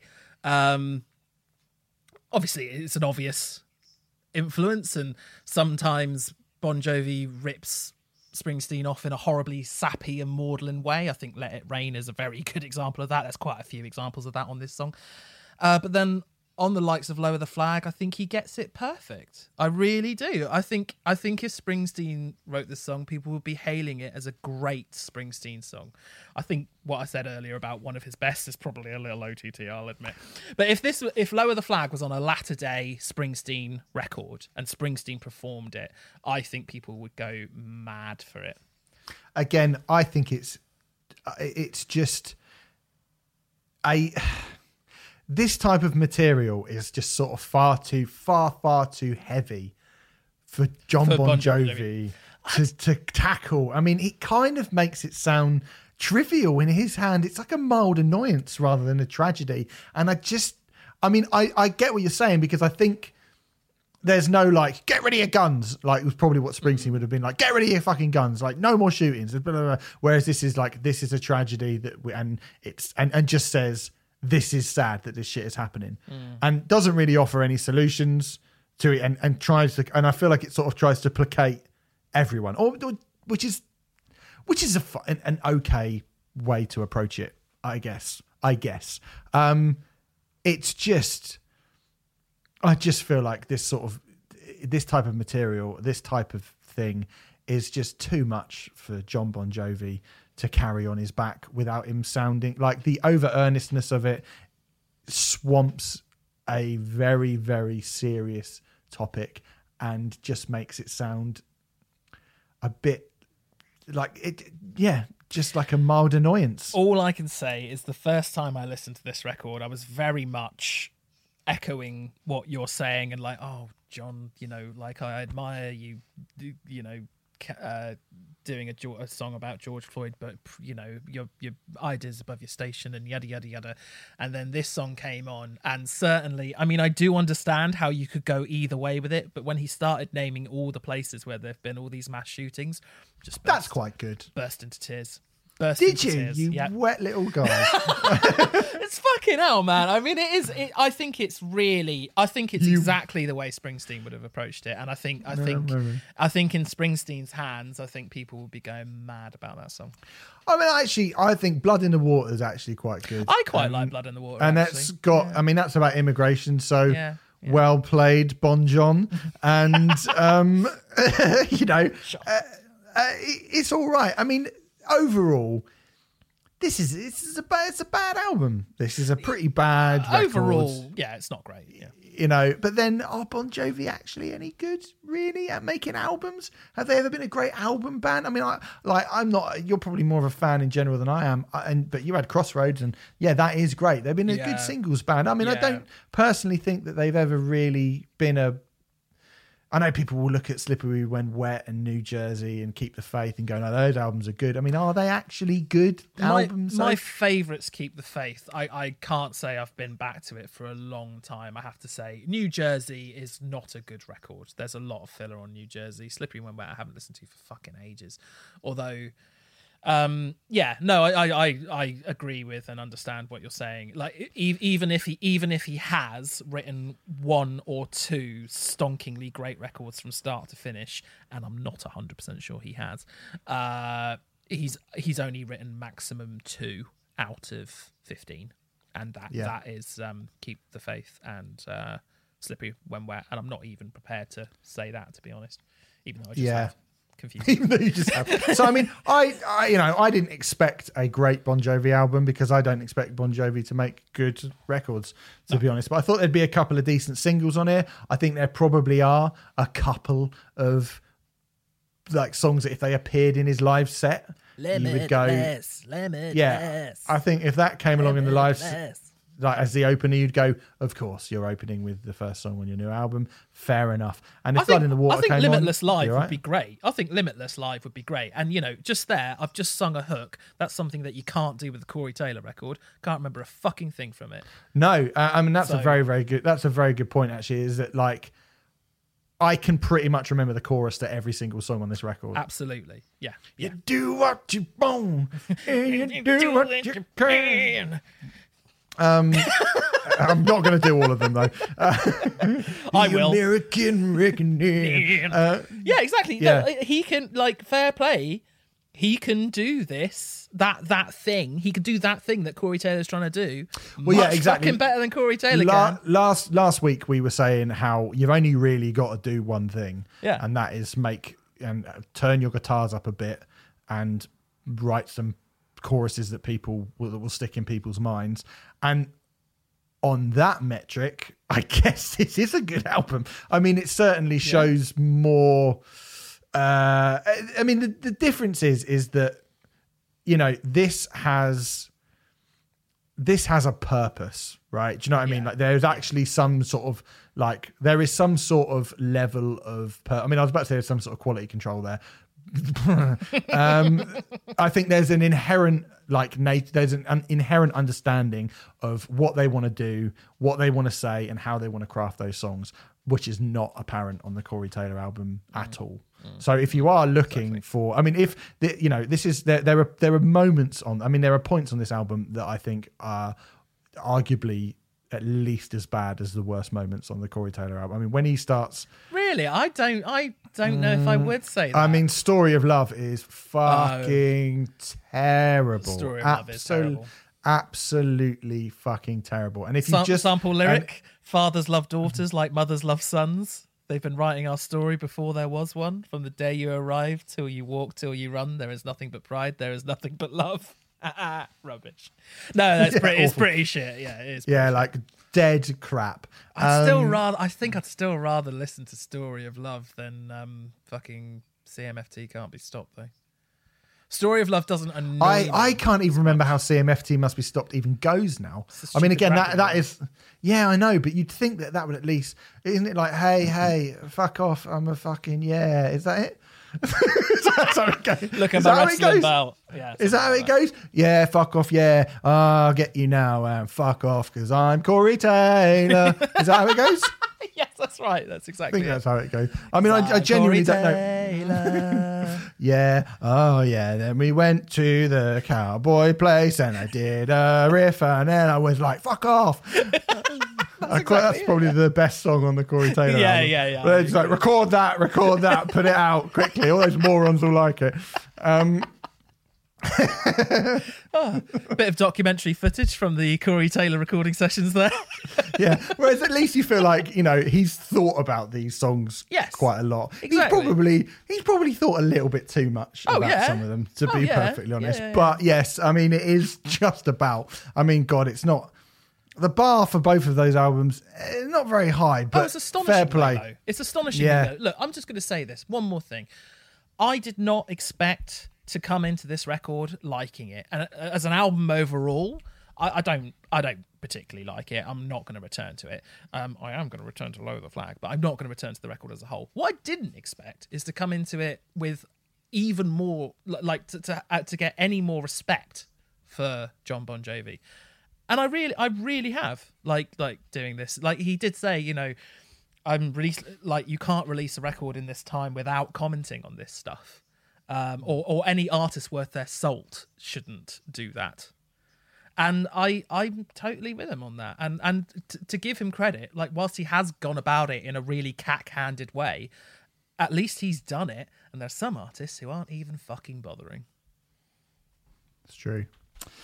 There you go. 2020 by Bon Jovi, The Glorious Rebirth. Uh, copyright Remfry Dedman 2020. Uh, let's move on. Talk about something so different, thank God. Um, Atlas Vending by Metz, the fourth album from the Canadian post punks, the follow up to their 2017 album Strange Peace. Uh, Remfry, I know very, very little about Metz. In fact, this is my first time listening to one of their records. Oh wow! Okay, I'm ve- okay. I know quite a bit about Metz. Um, yes, uh, as you said, fourth album. Uh, They're on Sub Pop, which I just feel like is an important thing to say because uh, there's a very uh, sub poppy vibe, I think, to what they do. Um, Interesting, you calling them a post punk band. Um, I wouldn't have called them a post punk band, although based on this record, I understand why you said that. I certainly think they're a punk trio because they are. Um, this record was co-produced by Ben Greenberg, who worked on that Uniform record, and it also has the engineering and mixing skills of Seth Manchester, who's worked with Daughters, Lingua Ignota, and The Body, and was done at Machines with Magnets in Pawtucket, Rhode Island. Now, um, it's interesting that you don't know Metz because I think you would fucking love them. Um, I would be stunned if you don't like this record. But what I will say about this album is it's very is it very different to what Metz do? It's fairly different to what Metz normally do. Um, the Daughters connection is really, really interesting because to me, this record, on this record alone, Metz sound like Daughters covering songs by Pup. And if that appeals to you, then you are in for a treat with this album. Am I correct? Very good. That's very good. That's very good. In fact, I'm kind of annoyed that I didn't say that myself because that is that is really good. Yeah, that is as close to as you can possibly get. I think. I fucking I don't have anything to say now. All right. Well, let me ask you a question. Am I correct in my assumption that you like this record? Because this seems Yeah. like- yeah, yeah. I, Yeah, I, I, I really, really do like this record. great, I think it's it? wicked. Um, Yeah. There's loads and loads of stuff that that just that, that I just enjoy Yeah. in my per, in my personal life. Um, you know, kind of Dissonant- angular, dissonance. yeah, dissonant, angular, alternative rock, d- oddly weird, catchy bits coming out of nowhere that I didn't really expect. Yeah. Loads of slabs of white noise. Um, and kind of a rock and roll, almost a kind of garage rock. And when I say garage, I'm not talking about the hives and the strokes and the, like early garage, like 60s MC5 garage rock.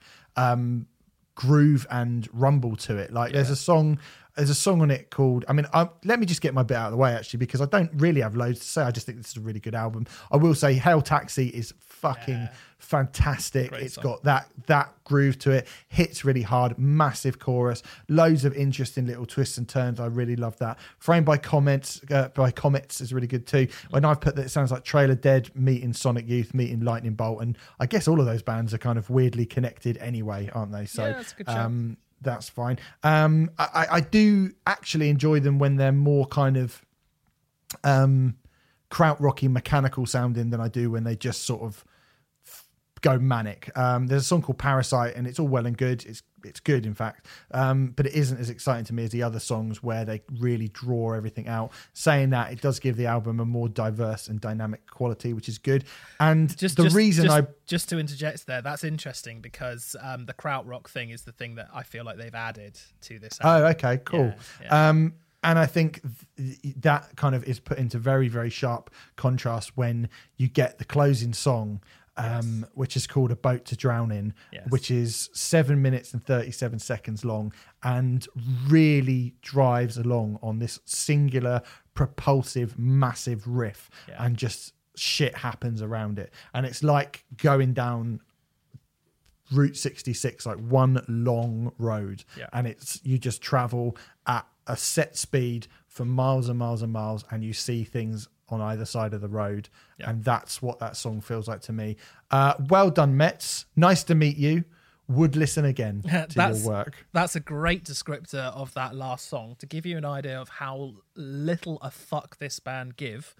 Uh, that seven minute and 37 second song was the first single from this record, Brilliant. Fucking brilliant. which is which is a Remfry Dedman A and R move, if ever I heard one.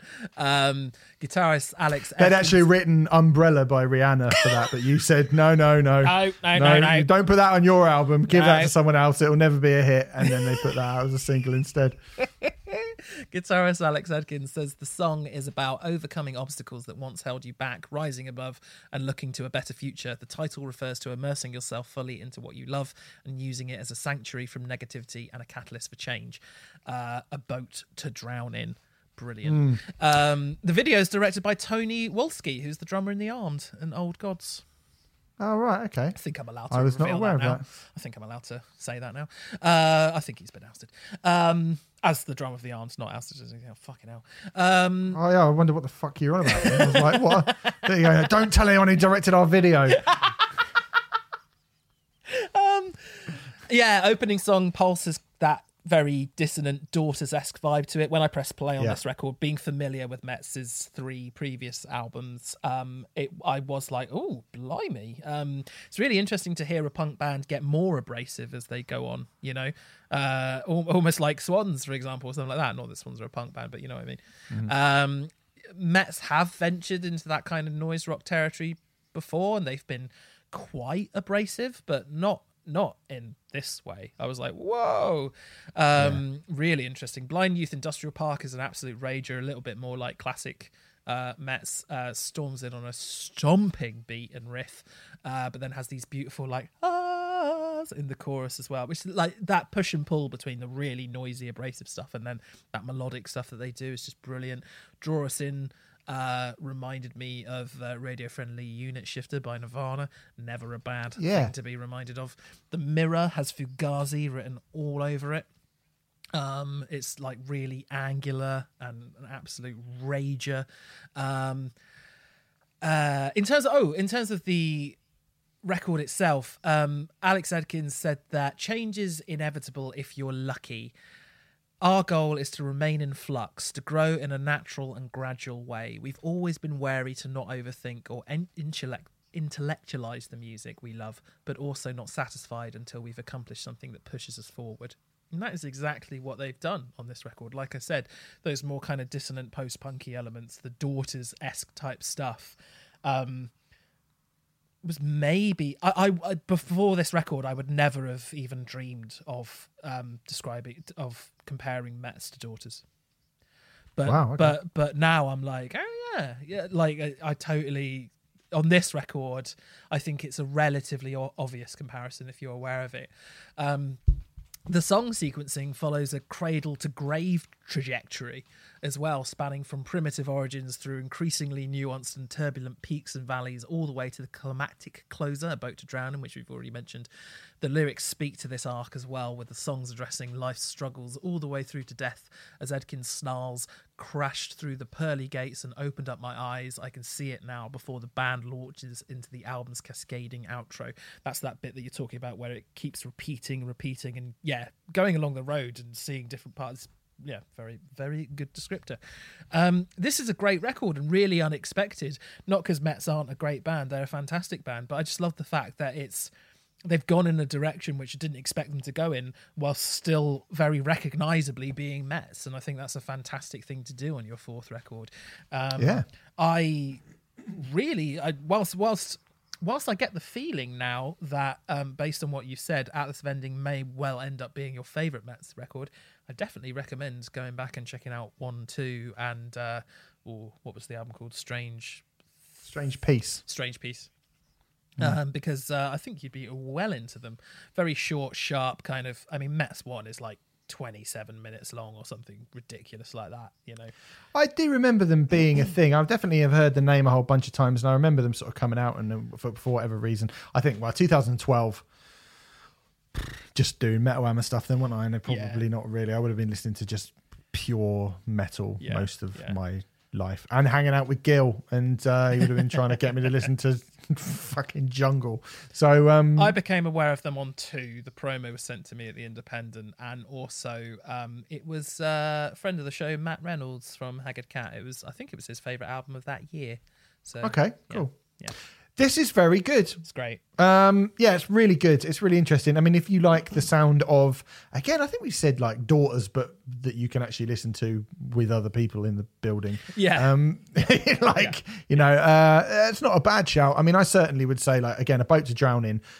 Very uh, kind of odd because at seven minutes and thirty-seven seconds, that doesn't seem like a very good idea for a single. I know you probably think that's what all singles should um, absolutely, be like. I do. Yeah. You'd be the you'd be the guy who when like imagine if you, if you were a record label exec and Queen came in and we, they went we want to put and then you the, the, Bohemian Rhapsody right? And they were like yeah I, you're not gonna no no it's definitely the single obviously. And they go oh uh, okay uh, great. Um, anyway um, but yeah Boat to Drown in I can see why that would be a single because of the way that it is Oh, really? just like driving as fuck. Like I love it. I think Yeah, it's yeah, yeah. actually it's it's not i was going to use the word catchy then. It's not really catchy No. but it's so sort of because it is that riff, because you can kind of get lost in that riff.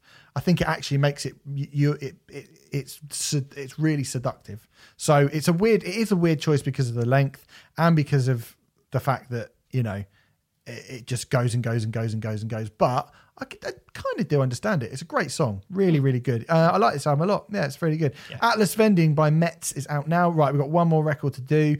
It comes from Venom Prison. The album's called Primeval. It's a re recording of the Deathcore Heroes' first couple of demos and a pair of new tracks. Um, as most listeners probably know, I got a lot of love for Venom Prison. I think both of their fourth, uh, both of their full length records are just rotten, scum encrusted death metal with punk rock attitude loveliness.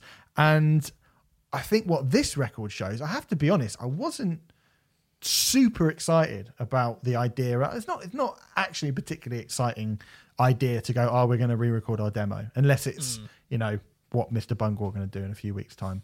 um, but I think this just goes to show how kind of fully formed they were when they arrived, mm. because some of these songs are as good as anything that they've ever done.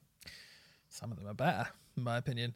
Um, okay. As previously discussed on this show, I like, I absolutely do like Venom Prison a lot.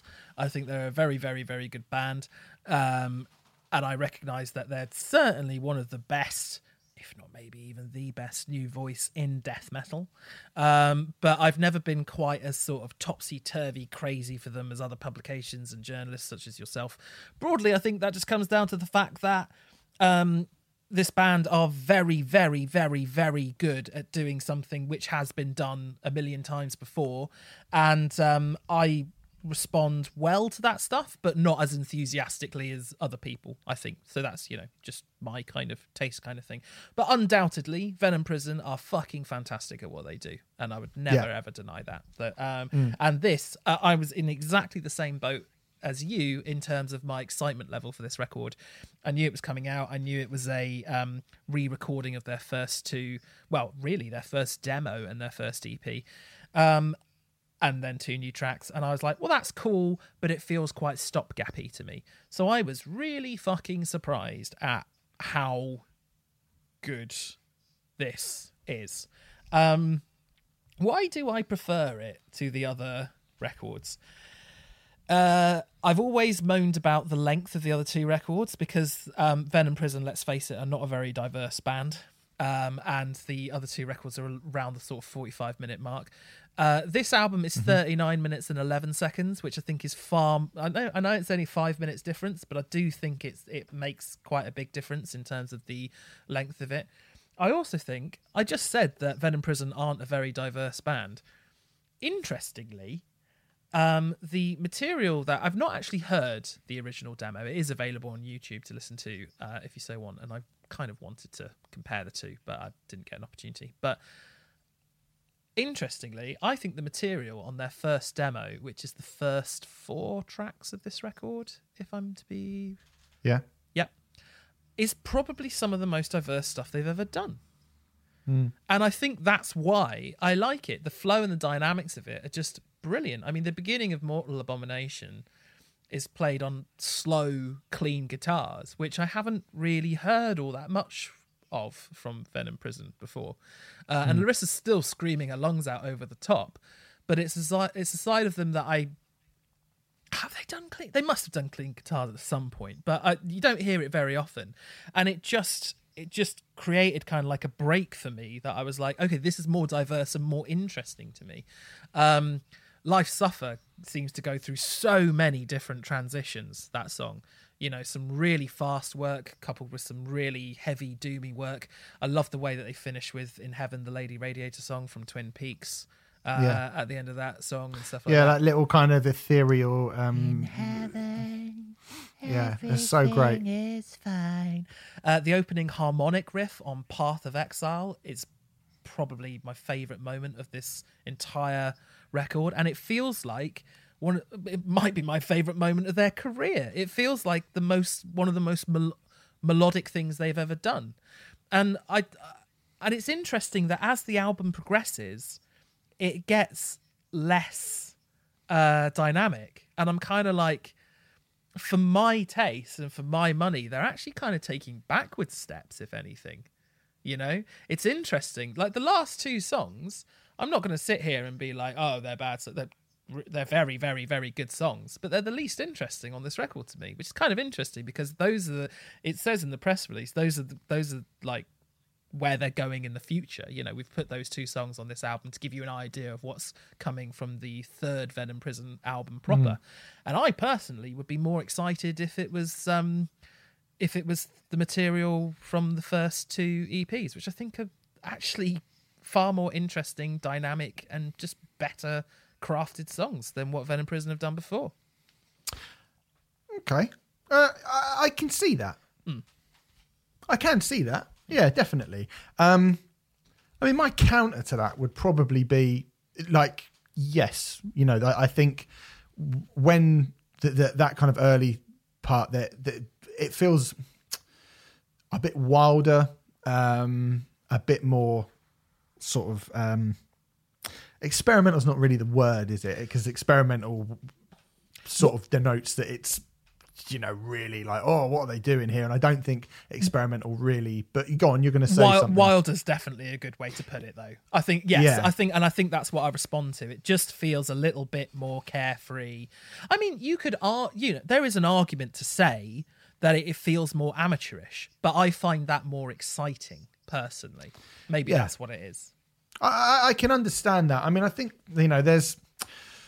Would I want more from Venom Prison? I mean, I think those first few songs are great that you're talking about. I mean, I'd say that the way that for me, it's about if you are going to do something that people have heard before, then you need to do it harder and heavier and yeah. faster and more brutal than anyone has done it before. And the way that there's a bit in um, the midsection of Babylon the Whore, which mm. is nothing new at all, mm. but it is, it goes fucking bananas yeah. in the middle of that song. And yeah, it is just rank. Do you know what I mean? It's absolutely fucking rank. And it's like, I mean, if you love a load of lovely death death metal loveliness, and I think, I mean, my argument to it would be that if you kind of if you love death metal and you cherish death metal and you you know you don't want to accept the shite that's been served up by kind of modern death metal posers and fakers um, who must die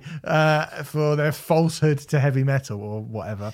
Um, but if you do really, really, really love um, death metal, like I, all that kind of what you mentioned, the kind of the frantic, slightly disjointed, you know, use your your word, not mine, amateurish first part, which I actually think is, you know, I agree with you. I like hearing a band who are, you know, still finding their feet and still finding their sound. Yeah. I think Venom Prison have got so good at doing death metal in the most ferocious way mm. that I'm actually all right with. I mean, towards the end, you know, like I, I mentioned the the the midsection of Babylon the Whore, which I think is for me personally the the standout moment of the entire record. It's, it's, fucking unbelievable. It's fucking great. I know the bit you're talking about. It's fucking uh, and and the kind of the the like the vocals that Larissa does on like Narcotic, which just sound like mm. hellish Mm. absolutely yeah. hellish. Yeah. And I think if you oh, she's can, incredible. She is she's incredible. incredible. And, and if you can channel that, mm. and if you do it that well, mm. I mean, you're literally talking about the very, very best at doing this particular type of thing. Mm. Then I can understand why they feel confident on leaning on that as opposed to going, oh, shall we try this or shall we go in a different direction? And for me, like how many albums would, of it would I need? You know, like I mean, well, that's we thing, were talking. We were talking about we were talking about Devil Driver the other day, and I said, mm. you know, like Devil Driver, who are a band who had, you know, it got probably got up to like five albums mm. with me, uh, with kind of increment, slight kind of incremental changes, and then I was like, I'm kind of kind out of done now. with this, yeah. I'm not sure I'm not sure Devil Driver were ever as good at doing what they do as Venom Prison are good at doing no, what they do. I'd agree with that. Yeah.